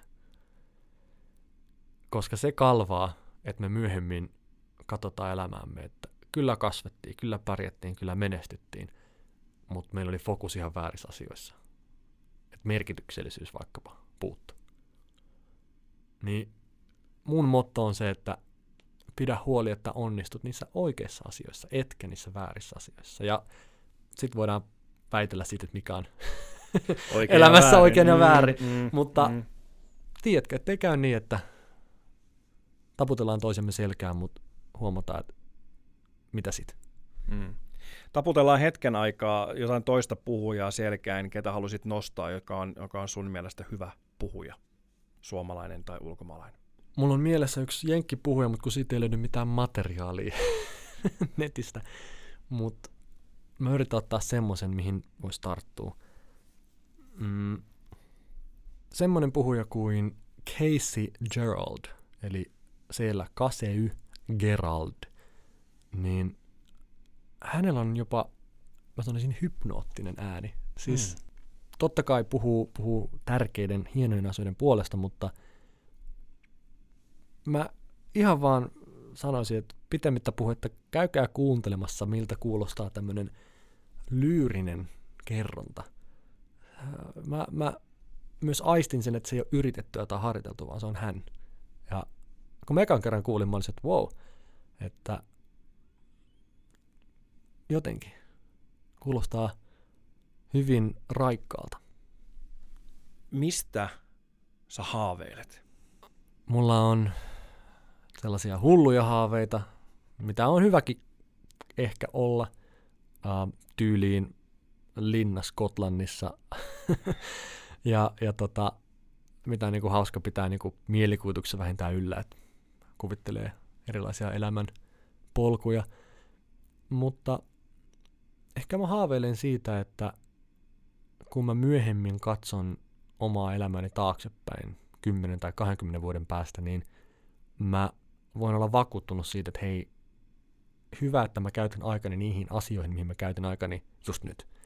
Eli mä en kadu sitä, että olisi jotenkin mennyt aika väärin asioihin tai, tai hukkaan. Mä en usko, että kävi mitä kävi, se tilanne on tämä, koska lopulta se, mihin päädytään, siis en mä nytkään antaisi ohjeita 15-vuotiaille itselleni, koska se on hyvä, että tietyt asiat tapahtuu ja tietyt mm, niin kun, haasteet tuli vastaan ja niin poispäin, koska tähän on päädytty. Niin en mä usko, että sitten 50 mä mitään kadun, mutta se, että mä voin sitten sanoa myöhemmin, että hei, mä ainakin pyrin onnistumaan oikeissa asioissa. Ei välttämättä sinne päästä, mutta mulla oli vähintään niin oikea suunta. Niin se on tärkeää. Ei sillä nopeudella ja sillä kasvulla ja tehokkuudella ja ei sillä ole väliä, jos se suunta on väärä, että niin pitkään kuin pysyy liikkeessä. Roosevelt on kai sanonut, että paras asia, mitä voit tehdä, on tietenkin tehdä oikea päätös. Mutta toisiksi paras asia, mitä voit tehdä, on äh, tehdä se väärä päätös. Se kaikista huonoin asia, mitä sä voit tehdä, on, että sä et tee päätöstä ollenkaan, koska silloin sä oot vielä niin kuin, lähtöpisteessä. Se vääräkin päätös vie sua eteenpäin. Mm. Niin mä toivon, että sit 50 mä, niin kun, mä oon ehtinyt tehdä niitä oikeita ja vääriä päätöksiä, mutta mä en ole tilanteessa, että mä en ole vieläkään yrittänyt tai tehnyt päätöstä tai uskaltanut kokeilla, vaan että silloin voi jo katsoa taaksepäin elämää, että kyllä kannatti. Tällainen sivuluisulla sisään taivaan porteille, sille, että huh, huh olipas meininkiä. What a mm. ride. Tähän ihan loppuun vapaa sana mitä haluat sanoa maailmalle? Onko jotain, mitä haluat vielä nostaa pintaan?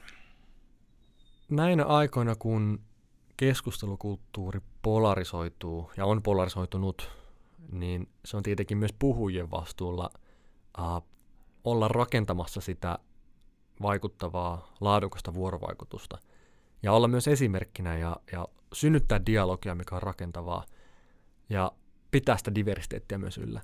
Niin mä toivoisin, että me opittais olemaan, me opittais mm, jättäytymään tarpeesta olla oikeassa, jotta keskustelu voi jatkua.